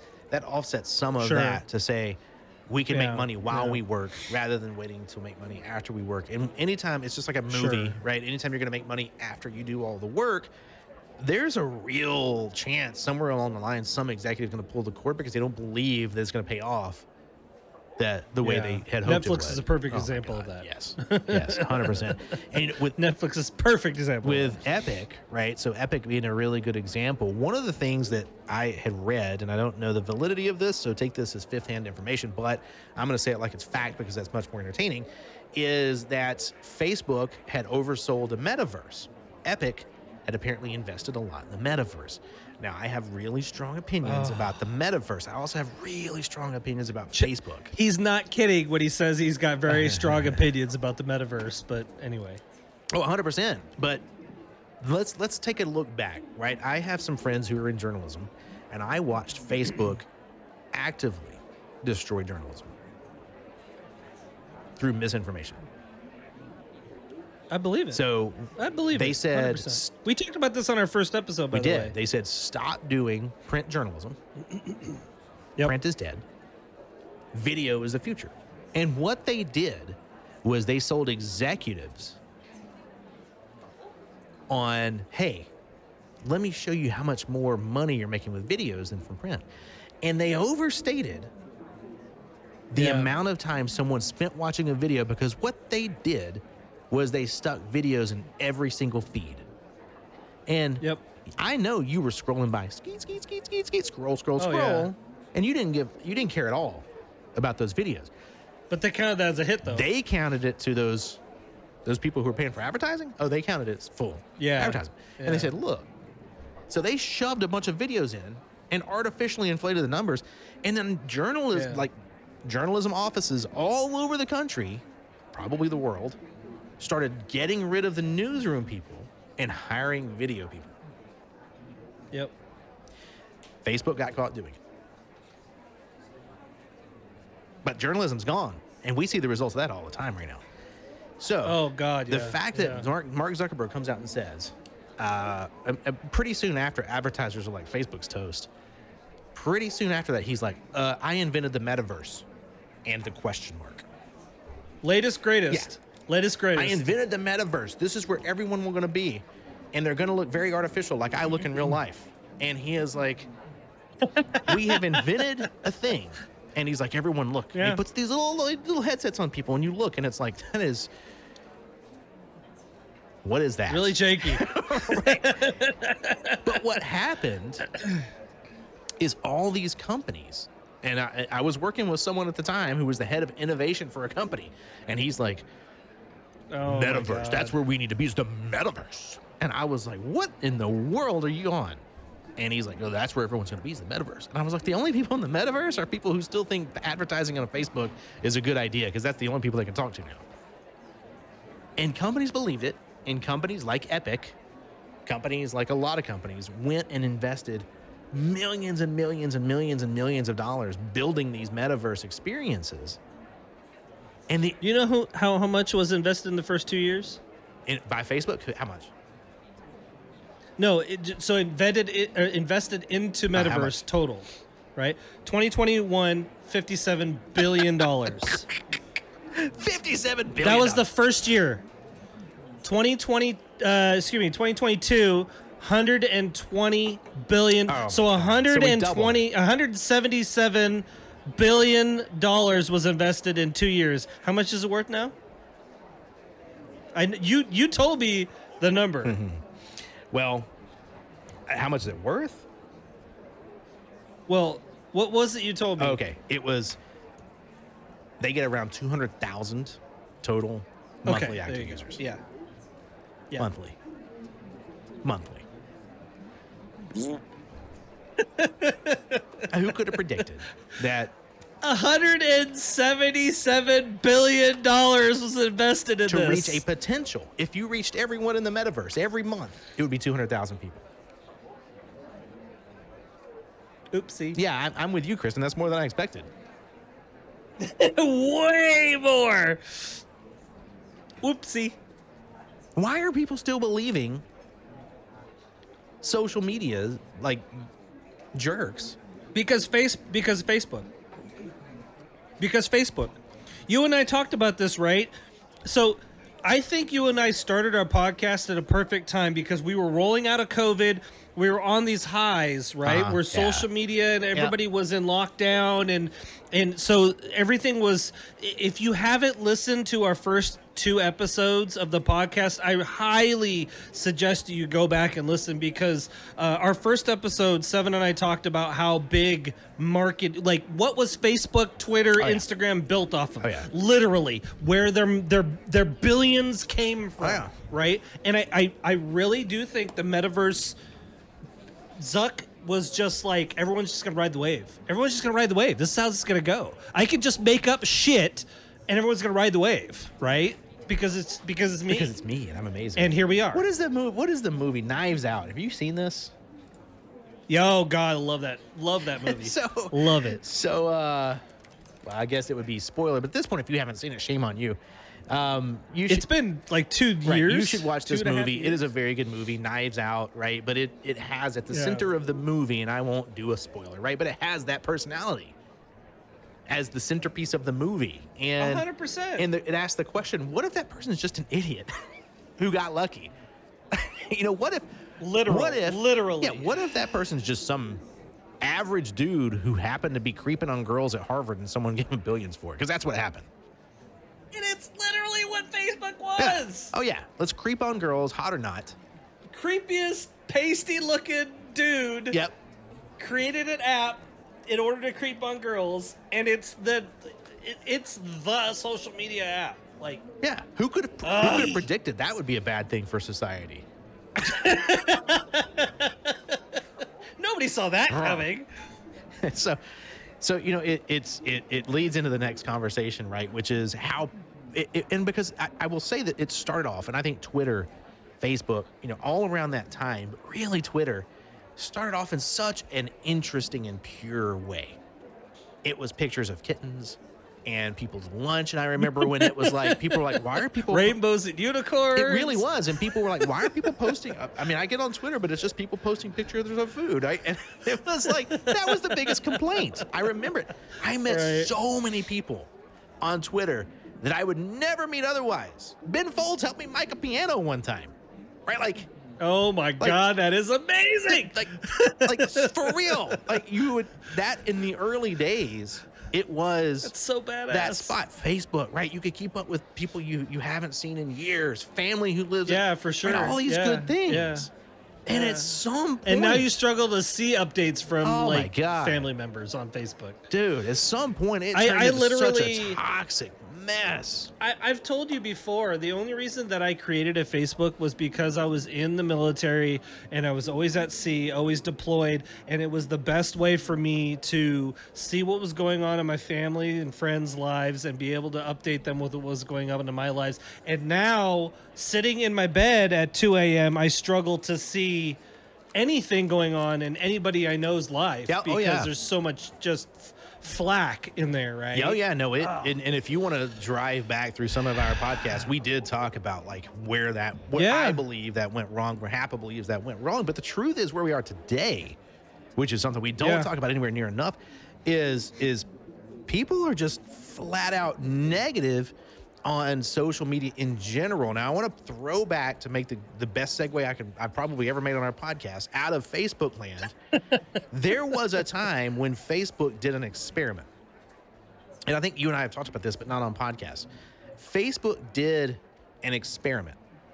And what they did was they started showing people different people's updates. So when they got rid of doing the Yeah. timeline, right? And they said, we're going to use the algorithm, right? Which no one now knows. The machine's just doing whatever it wants to do, right? They don't even know Right. what, oh, what it Zuckerberg's does. in front Like, of Congress, like, what does it do? And he's like, Yeah. Know. Right? So he has no don't idea what it does.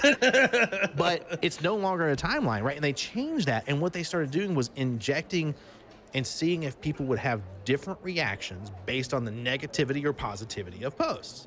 And, Yeah, and you yeah. fell into one of two groups. So you fell into a group that was going to get some positive stuff, and you fell into a group that was going to get negative stuff. Now, there were suicides. There were people who did some really crazy stuff with the, the negative group. Here, Yeah. Here's what I'll tell you they interacted with the site more. Now, Oh yeah. Facebook was caught doing this. This was a, a Yep. big deal for about four minutes and 17 seconds until the entirety of America decided to obsess about something else. Right. But since then, the negativity that social media puts into the world far outweighs any positivity it ever brought. It's been insane. It's amazing. It's insane. It, It- it, it's. you- I mean, when you look at your social media, what do you? Does it make you happy? Hapa? I've learned I've learned a lot, thank God, for social media managers. Shout out to, to Kristen, because she has taught me how to do a lot of the filtering, like Oh. on Twitter, Oh, and how to kind of look at a. Yeah, so like, so like, case in point on Twitter, I literally see no political posts. Hmm. I see none. Okay. not a single political post pops up in my feed on Twitter because I because I, I learn how to filter words and what to filter and and and what to do. Yep. Now Facebook and Instagram are a total like a total. it's just a beast that you can't filter around, right? Like Instagram. I will I'll I'll be at the refrigerator, my phone will be in in this office and I'll be like, "Huh, I need to get some soup at the store later." and then my Instagram feed magically will be full of soup. Oh, yeah. Like I don't know how it works, okay?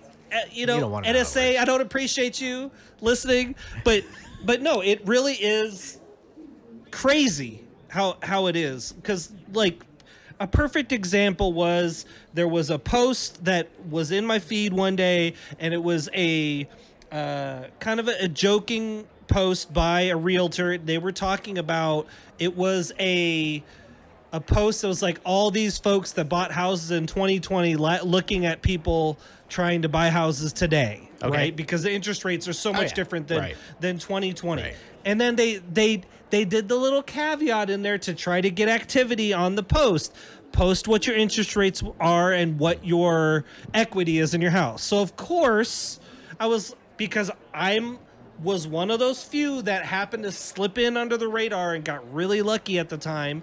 So I posted my interest rate and I posted how much equity I have in my house right now. And the interest rate that I have on this house was actually lower than than the average in 2020 just because I was good with credit and blah blah blah blah. Within 3 weeks, I had Oh, yeah. so much engagement Oh yeah. and 99% of it was the the equity of your house they have in your house is a lie. You're going to lose money. Your house value, Oh, yeah. what your what you paid for your house was not what it's worth. On and on and on and on. just so much hate Yep. For. And I was just like blown away by how much just negativity there was on that feed. And I normally don't interact on stuff like that because you see it all the time. But I was just like, holy crap! Oh, like, yeah. why? these people are so mad that they didn't buy houses in it, back in the day, or they're so mad that they're renting right now. And I understand why you're mad, but your only response is to lash out to people that got lucky or lash out to people trying to be positive. Like, God forbid people be positive in the world today. Oh yeah. Like, oh yeah. God forbid. Yeah, you know, you know, my favorite social media uh, site is Reddit. You know that.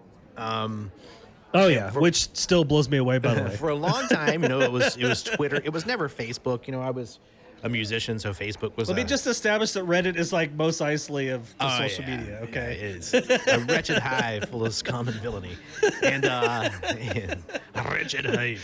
So you know, it was Twitter. It was never really Facebook, but Reddit. What I found is what you were just saying earlier, where um, I put in an extra amount of work on Reddit for some reason at some point, and my feed is one that's acceptable, right? And so Yeah. I think most of these sites, if you can put in enough work, you can filter out a lot of stuff. Um, Yeah. but at the end of the day, it was the fact that things post in a predictable pattern that that Yeah. made me stick with Reddit because I can't tell you why. There's no rhyme or reason to where what order I see things in Facebook. There's no rhyme or reason to where you know what order I see things in Twitter. And that was actually one of the, the biggest antitrust, and eventually social media sites will, like the U.S. government. Um, once there's people, you know, if if people our age are elected, this is going to change, right? These Right. con- these sites, the way they run them, that's not going to last. Um, once there's people in office who are willing to legislate and understand what it means and how it works, a lot of this is going to change. And so that might be the next generation, but it's it's coming. Yeah. And part of that is that if we both go to Facebook and we have the exact same friends and following and all that stuff on Facebook, we will not see the exact same feed. Why? Because of behaviors that occurred off of Facebook. And that is creepy and it's absolutely something that social media sites should start distancing themselves from and they could if they wanted to. Um, but it drives what Kristen was saying negative emotions are stronger than positive. And so what it does Yeah. is it's doom scrolling, it's driving rage clicks. Yeah. It's driving Yeah. all this behavior. And what's happening is it's snowballing. Mob mentality. Hundred percent, and it's snowballing because the more reasonable human beings that are saying, "Hey, I got this deal in my house," you're going to be like, Yeah. well, I'm Yeah. never participating in that again because last time I did that, Screw that guy. Like, how dare he have a good deal? I got an idea. Why don't you die in a fire? What? what? exactly. like, like, what the hell? Yeah, what is wrong with you people? Right, and it is this cesspool, and you have to wonder at this point, um, knowing as much is going on with machine learning and artificial intelligence, we don't understand the algorithm. A human can't. Zuckerberg went before Congress and said, The said people that own can't. them don't Right, even. They can't. But I'll tell you, the only thing that does is another algorithm. so An algorithm to rule them all. Yeah. what what algorithm to rule them all? So, of what use if this if the algorithm is so complex Oh that humans can't really operate with it? Is it really good for humans? I'll tell you, man. Social media for me, um, I mean, with the amount of just people giving in to what I would consider crazy conspiracy theories, you know, like flat Earth. Yeah. And if I offend a flat earther out there, thank you for being offended because you're an idiot. Um, to be clear. to be clear, To be clear. I hope everyone who's a flat yeah. earther is offended that I say it. And if you want to have that conversation, go around the world and then we'll have it. Right? Take off. I take just go east, go east, and in approximately Until a you're year, going west. right? In approximately a you're year, I'll see you again, and then we can talk about it. Um,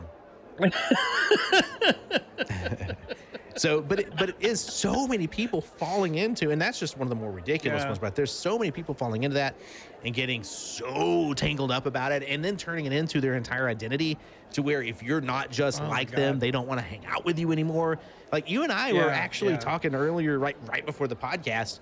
Uh, we were talking. We, I mean, let's be honest. We were talking politics, right? The stuff that was going on today. Yeah, we don't yeah. agree on this stuff, Yeah. right? Like, and Yeah. that's okay with me, dude. I will hug you the moment I see you, Yeah, right? Like, yeah, I don't yeah. care. It's not my identity, right? And but there's so much on social media where people just choose a thing, seemingly random, and Well- that becomes their whole personality. But it's also interesting when you can have two people that have differing views be able to just have a conversation. Like it's a crazy in the 21st century, it's a crazy idea to be able to have a conversation with somebody that has differing views without stomping each other's faces in. Like it just I it I it is insane to me like twitter to me is the is the perfect lab for me because sometimes i do make the mistake of opening a comment and, I, and it's something that's near and dear to my heart like you know gun ownership or whatever you know and it's a very ignorant comment and i make the mistake of responding with factual Oh no. you know god forbid some factual substance and then 15 pages later, like I'd be like, I gotta stop. I gotta stop because I'm gonna chuck my freaking phone. like, you know. But that's where we're at now. It's like you, you can't have a conversation with somebody. Like that's why. And and and and you and I say this all the time about being a better human and interacting with each other in a good way, in a in a in a humane way. Like if you and I are having a conversation and we don't agree with something, at no at no point during that conversation do we divert into well you're you're an idiot. You're just an idiot for thinking like the why do people I don't it kills me that people it's like well when you do that on social media that tells me I have hit your mental block where you have nothing more so you just have to go to personal insults to make your point. and you don't recognize everyone else hopefully recognizes that you being at that point has ended this conversation like you lost at that point Oh yeah, yeah. You know, You know? what if we set this goal? What if everyone sat around and it won't happen?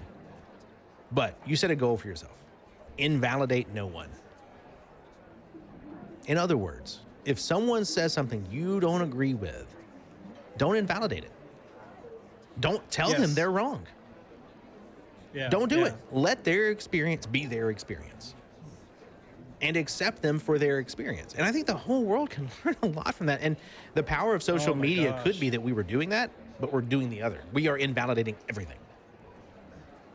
And I, I think maybe that's the result of the short form. Maybe that maybe that's the result of the short form Hmm. Social media. Hmm.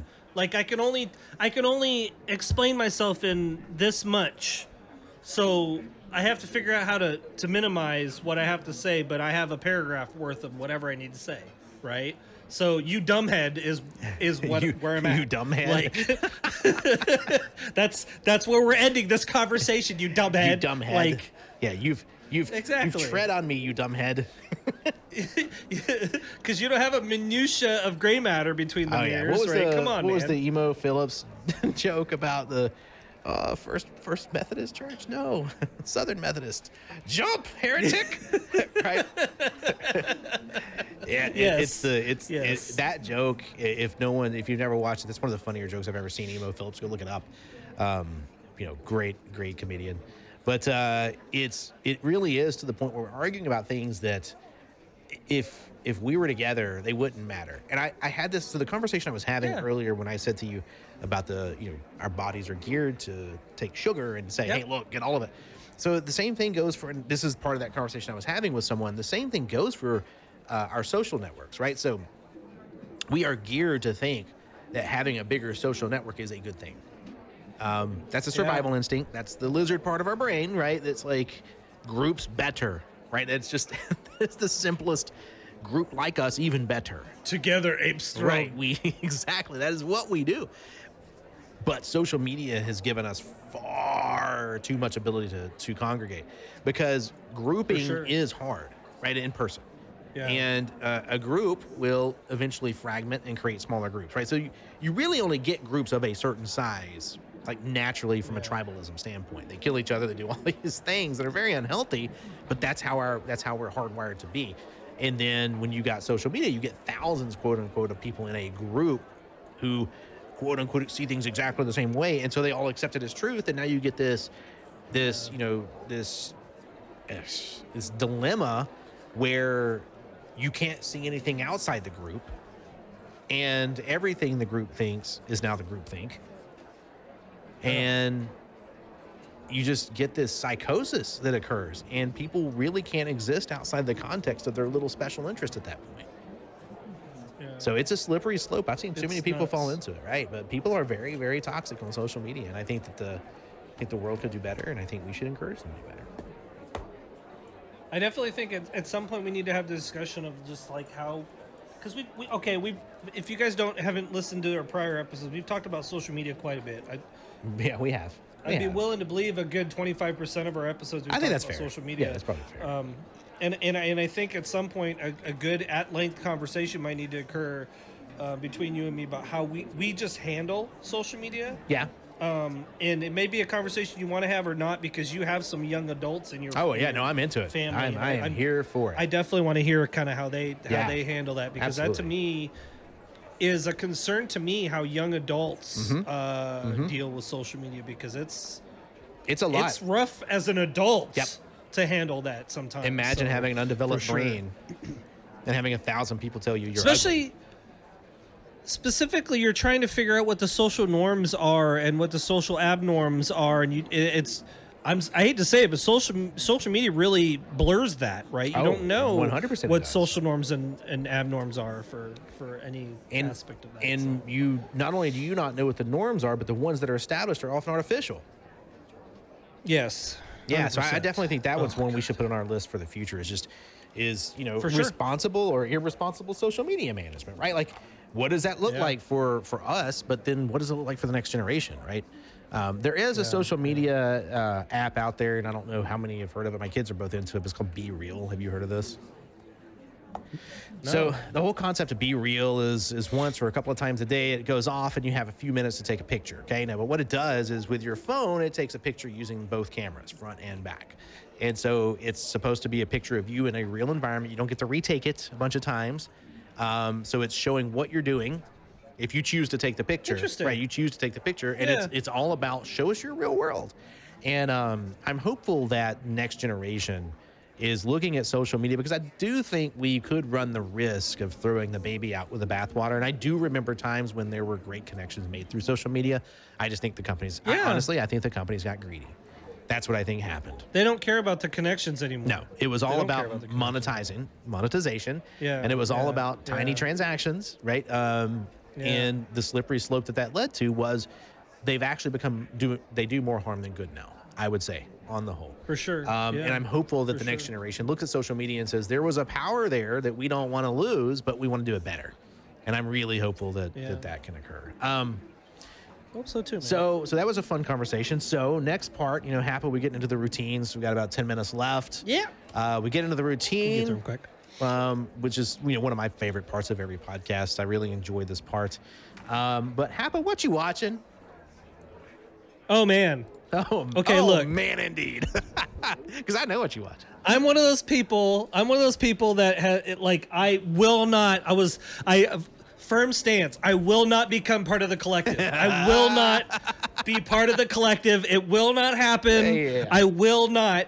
And I and I called the Apple folks the collective because you guys are plugged into each other and apps and everything and I was ignoring Apple TV for the longest even though for the last couple of years there's been TV shows and movies getting released on Apple TV and I'm like I finally was like, you know what? Netflix, and Amazon and Max, which used to be HBO, Yeah. and all of them have sh- shows that aren't.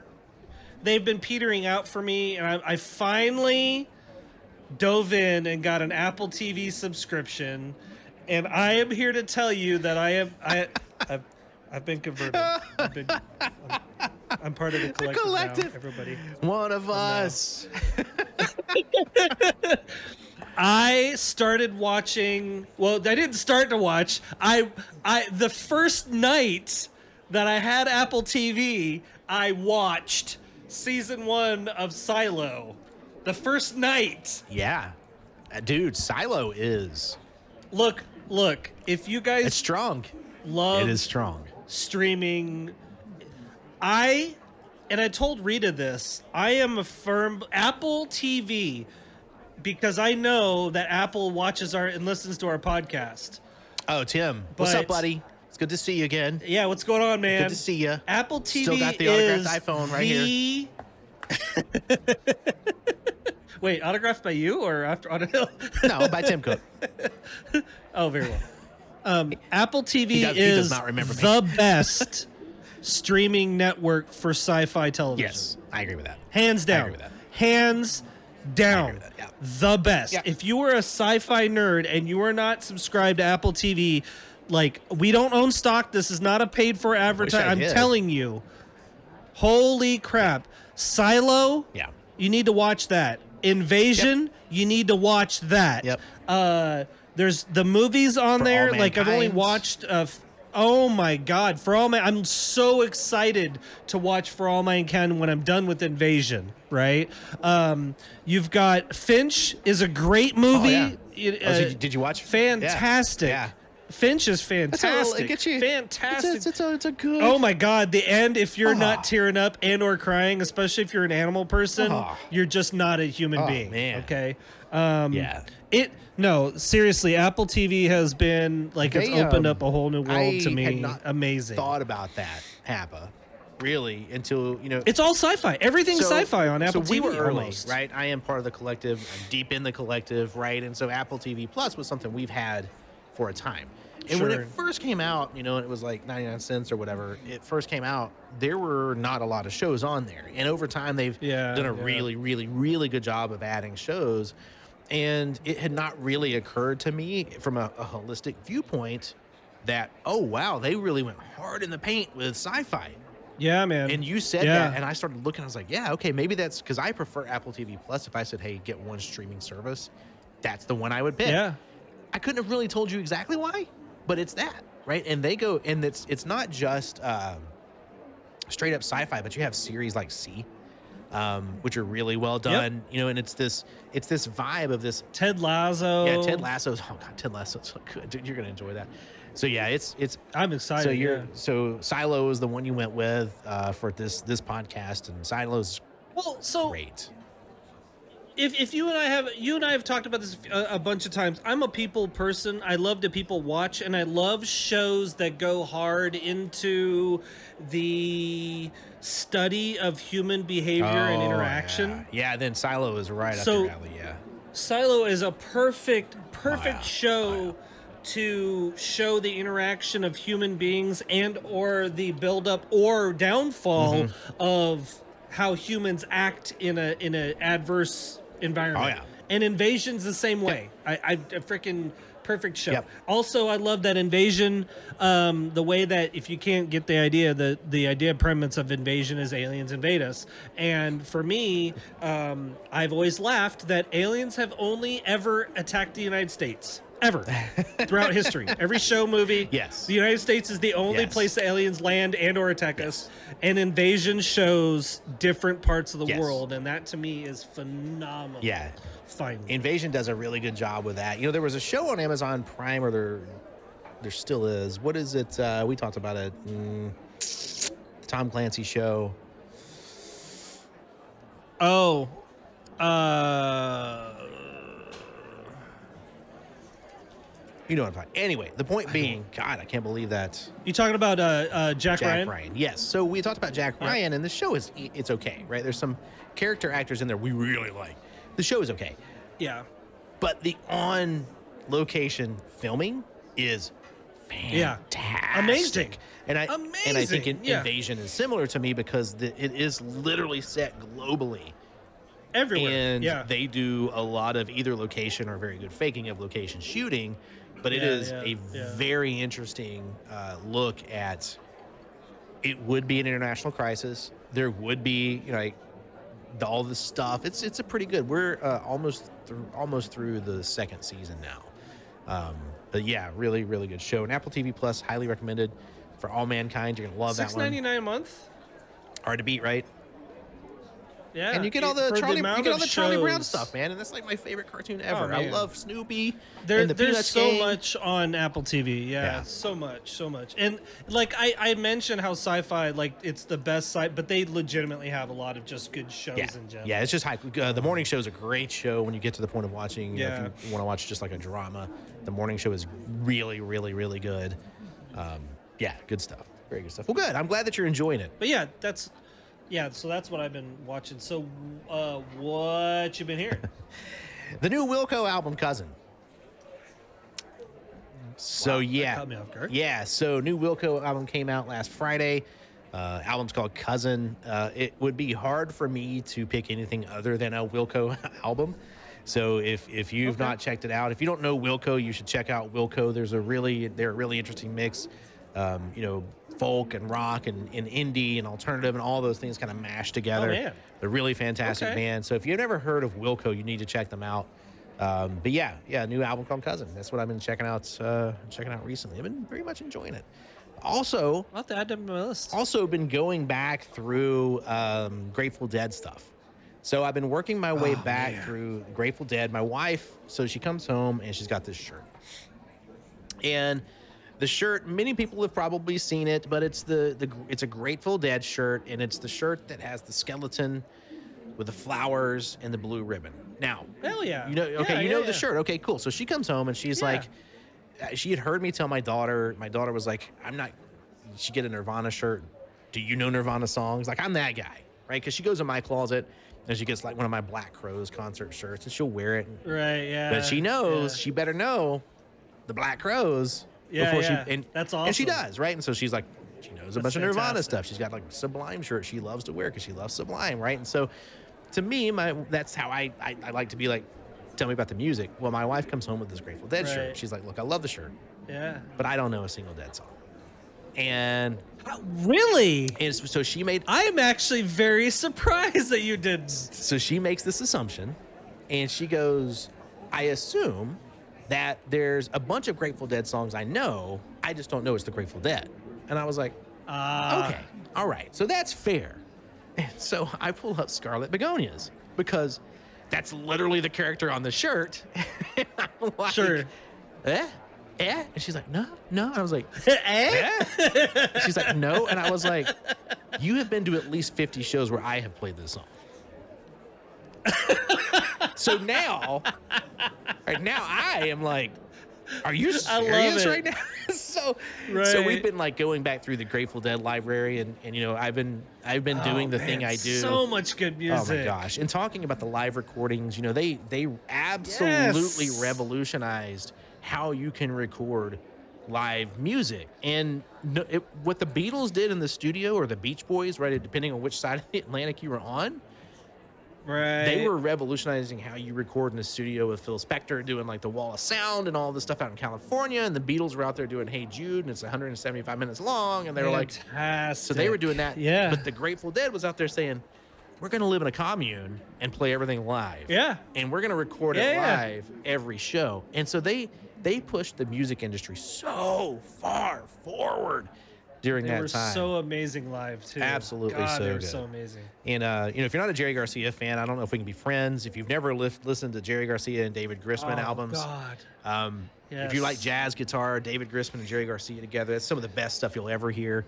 Um, so Hell yeah. So that's that's what I've that's what I've been listening. to. I think that was more than you signed up for, but that's what I've I love listening no, I love how you honestly I love that how you tie tie that stuff in. I mean, to me, it's fantastic too that your your daughter is getting that kind of like it blows me away that that that there's kids. Okay, granted, she's not a kid really anymore, but Aw. but kids nowadays. I, I know. I'm sorry. No, she's a kid, but she's not. Let's Yeah, let's yeah, check yeah. reality here. That don't know don't know classic. mu- Like it's classic rock. That's our classic Mm-hmm. Wow. rock, right? Like, holy crap, you know. Yep. So Yeah. like that's now my son's favorite band right now is is, uh, is Aerosmith.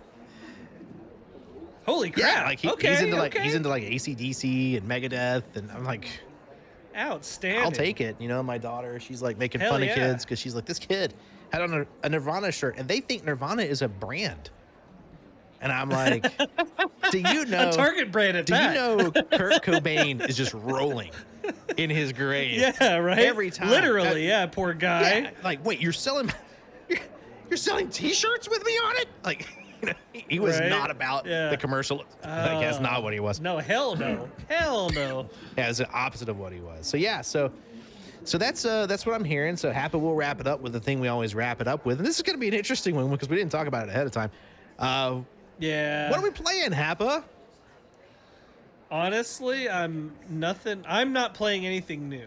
Okay, Let me put it that way. all right. So you I'm still. you and I actually have been playing a lot of World of Warships lately. We have been playing. Yeah. It's been almost like a renaissance for It kind of has. Yeah, we've been playing with our buddy Deacon, Yeah. and I got to be honest, man. Yep. It's been we've had some fun times. Like it's been it's been a lot of fun. Look, man. I, for all the faults that we've talked about publicly on our streams Yep. Oh, about yeah. the game and the company, I still and I will continue to say it forever. Probably, it is one of the best games Absolutely. that you can play with friends. Yeah. It's a great, it is a great game. Uh, World of Warships, you know, you and I, full disclosure to anyone listening, we met, Hap and I met because of that game and, you know, became Yeah. friends. And, and World of Warships is, it's a unique, it's in a unique space. Um, it's, it's got some things no other game's ever had. And when done Yeah. well and when the, the game performs well and when everything works out, it's one of the more fun games I've ever played. I have stuck with that game for quite a long time. So yeah, we've been playing that a good bit. Um, having a lot of fun. Play with friends. Don't play alone. I did that last night. Yeah, it was you need to play with friends for real. Um, you, It was it bad. was bad. so don't do that. It could be a what I like to call suboptimal if you yes, play by yourself. it's not ideal. Not ideal. Yes. So yeah, that's uh that's kind of it. Hap. I believe that's it. We covered uh we covered all our stuff, man. great. I got my pen. So Wrote it all down. what was it? Two or three episodes ago, I said you know because I after after my uh, after I had a divorce after the military, I had kind of a, a time where I had um, some su- self reflection and stuff like that, and I started writing these rules down. Oh yeah, yeah, yeah. Kinda- Hapa's rules. Yeah. Not to drag it out longer, No, I- but I I, I do this mentioned I would time. like to Yeah. read some of them. Absolutely. So, I, I I think we s- I skipped a couple episodes, but you know there right now I've only got seventy five rules, so this is only going to go for about seven episodes, to be honest with you. But Gotta make more I read rules number one. Yeah, well, I, well, and I do all the time. I am adding randomly as we go. Um, things I just think about, but I and I read rule I think one through ten uh, a couple episodes ago. So this is gonna be eleven through twenty. Um, but hap, this is Hapa's rules for life is what I just what I call them. So rule number eleven is travel outside your town. You'd be amazed at what and who you might find. Uh, rule number twelve is be selective of who you lower your guard for. Rule number 13 if you're emotionally walled up, take a chance every now and then and let a wall down. Uh, rule number 14 don't take for granted those in your life. This one for me hit really home over the last you know year, year and a half uh, after losing my mom and, and actually getting closer to my brother, which has been you know I, I hate to put a positive connotation to my mom passing away, but it was a good thing that came out of it Uh, your mom would be happy Um, about that. she would be very happy about Yep. it. In fact, she Yep. used to bug me all the time about needing to talk to my brother more. Um, rule number 15 be happy with what you have, but always aim to do and have more. Like, there's nothing wrong with trying to have more, but be happy with what you Ooh, have. happy. That's a good one. Rule I, number I six. have a similar one. I've always said, if you're not happy with what you have, you'll never be happy with what you get. So, so you and I are on the same wavelength with that one. Yeah. And on the flip side of it, and this is something I told you that an old commander he told me back in the day.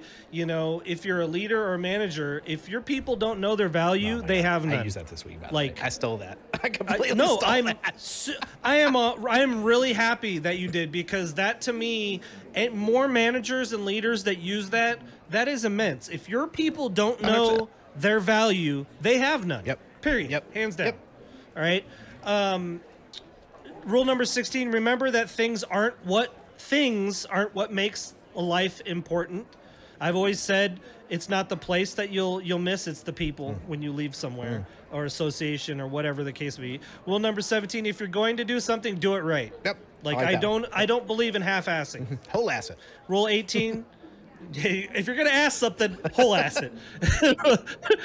rule Rule 18: Chase your dreams. Don't ever let someone tell you you can't do something. That was something I always used to have to tell sailors. Don't ever let some someone tell you you can't do something. When I was in the Navy, I was always told because I started on the West Coast. They said if you start on a coast, you can't go to the other coast. If you get to the other coast, you're not coming back. I went back and forth six times in my naval career. Okay. And it was always because I never let anyone tell me I couldn't do something. All right. So, like, you know what I mean? um, always strive to learn and grow. That we talked about that earlier. Yep. Like, if you're not always trying to improve yourself, you're failing yourself. And rule rule twenty: sit outside, listen to the birds, crickets, and for me, something that's that is close to home children laughing and playing. Hmm. I one of the things I love about my backyard is right across the drainage creek there's a cul-de-sac. And in that cul-de-sac there's a basketball hoop. And every single night, especially right now as the weather's gotten a little cooler, there's a ginormous group of kids Ah. back there playing basketball and just I could just hear them even in my living room and that to me is just heaven. Ah, Hearing kids that, just having dude. fun. That's great, dude. You know That's cool. that that's that's how life should be. Like you know, I I always joke that I'm gonna be one of those you know get off my lawn old men, but like legitimately, it's a it's a sound of heaven to me to hear kids playing and just having fun. You know, I love that. That's a good one. So That's a good one. Yeah. Didn't I didn't know that about Anyway. you. That's cool. yeah, I I I always try to tell folks when they you know uh, people that have kids that that talk about how they hate how their kids fight or they're so loud. I was like I always tell them. You'll miss Oh, it. you'll miss it. You'll miss it when it's gone. Miss it. You'll 100% miss it. Yep. Teaching my kid how to drive right now. So, yep. Oh God, I can't imagine. That- I'm sure that'll make its way into a podcast at some point. I'm sure she'll love if you talk Oh, about yeah. it on the Oh, podcast yeah. too. so where where can they find you? Where can they reach you? Yeah. So so you know I I I still do have an account on Twitter slash X. Right, everywhere you want to look, I'm S3VYN, all the places. But primarily, if you want to find me, you're going to find me on Twitch um, or on X. And, you know, as, as little as I check X, I do still check it. Um, so hit me up there. That's the best way to communicate. And I'm trying to be on Twitch more. I really am. But uh, you can catch me over there, catch me on streams. I'll be hanging out with this guy. Uh, we'll probably have another uh, friend hanging out with us, Deacon. He's almost always, you know, we, we if we can play games with Deacon, we do. Um, so yeah, that's that's where where you can find me. What about you, uh, uh Senor Hapa?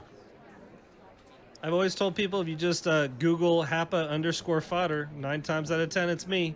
And the I- other I- time, I think the other time wishes they were. You know, the, the only fans of the Feet Finder account probably not me. Feet Finder. Hey man, thing? different Oh stroke my for different folks. It's a thing. It is a thing. I've I've been told by a, a couple of people that I have uh, very attractive feet. It's I, I thought about turning into a lucrative business. You never know. I yeah. That's sarcasm, by the way, in case, in case you guys didn't, didn't know this. I wasn't being serious with that. That's where it went. Yeah, that, that went a little further. we can cut that I- out in post. than- We're not gonna though. All right, good. That's good. That's- no, that's- nobody, that's- nobody will hear that That's ever, right? No one Yeah, stays this like- long. anyway, uh, we we sincerely appreciate y'all for for all the support. For those of you that are that listen through this episode, I implore you, please go back through the other ones. We would love to have your input. Yep. So if you comment on the YouTube page, if you got ideas for topics, you could DM one of us. You could. The comments on the YouTube channel, of course, help the algorithm, as everybody says, but it really does actually. yeah. If you subscribe and and follow, I do know we have a couple of new listeners from the last couple weeks from streams that said people said that they bookmarked our our uh, podcast Hey, on whatever uh, platform this too. So we appreciate we I love y'all. appreciate that. Um, this is a project of love. We want to try to do it every other week, but Yep. uh, I, I told S3VYN at the beginning of this that IRL is primary, and I'm not trying to make it work. So uh, if there's gaps in there, we apologize. But you know, real world is real world. So Yeah, yeah. it is. What We it try is. though. We did pretty good there for a, a minute. I think we'll get back to it. Yeah. Yeah, yeah, we'll we'll try to get back in there. So, but we I appreciate y'all. Uh, I, I don't have anything else to say other than that. What what do you think? Be buddy? good to each other, y'all, for real. Um, you know, and, and I wasn't going to talk about this much during the podcast, but I've lost quite a few people close to me recently. And what I will tell you is if you haven't heard from a friend in a while, reach out, say hello, be that person. Uh, take care of each other. The world's a tough place, right? And let's not make it tougher. Yeah, Um, yeah. So it should be our job to take care of each other. And while we're here, right, floating on this little spaceship we call Earth, um, let's take care of it and take care of each other as much as we can. All right, folks. We'll see you next time. Bye. Have a great night.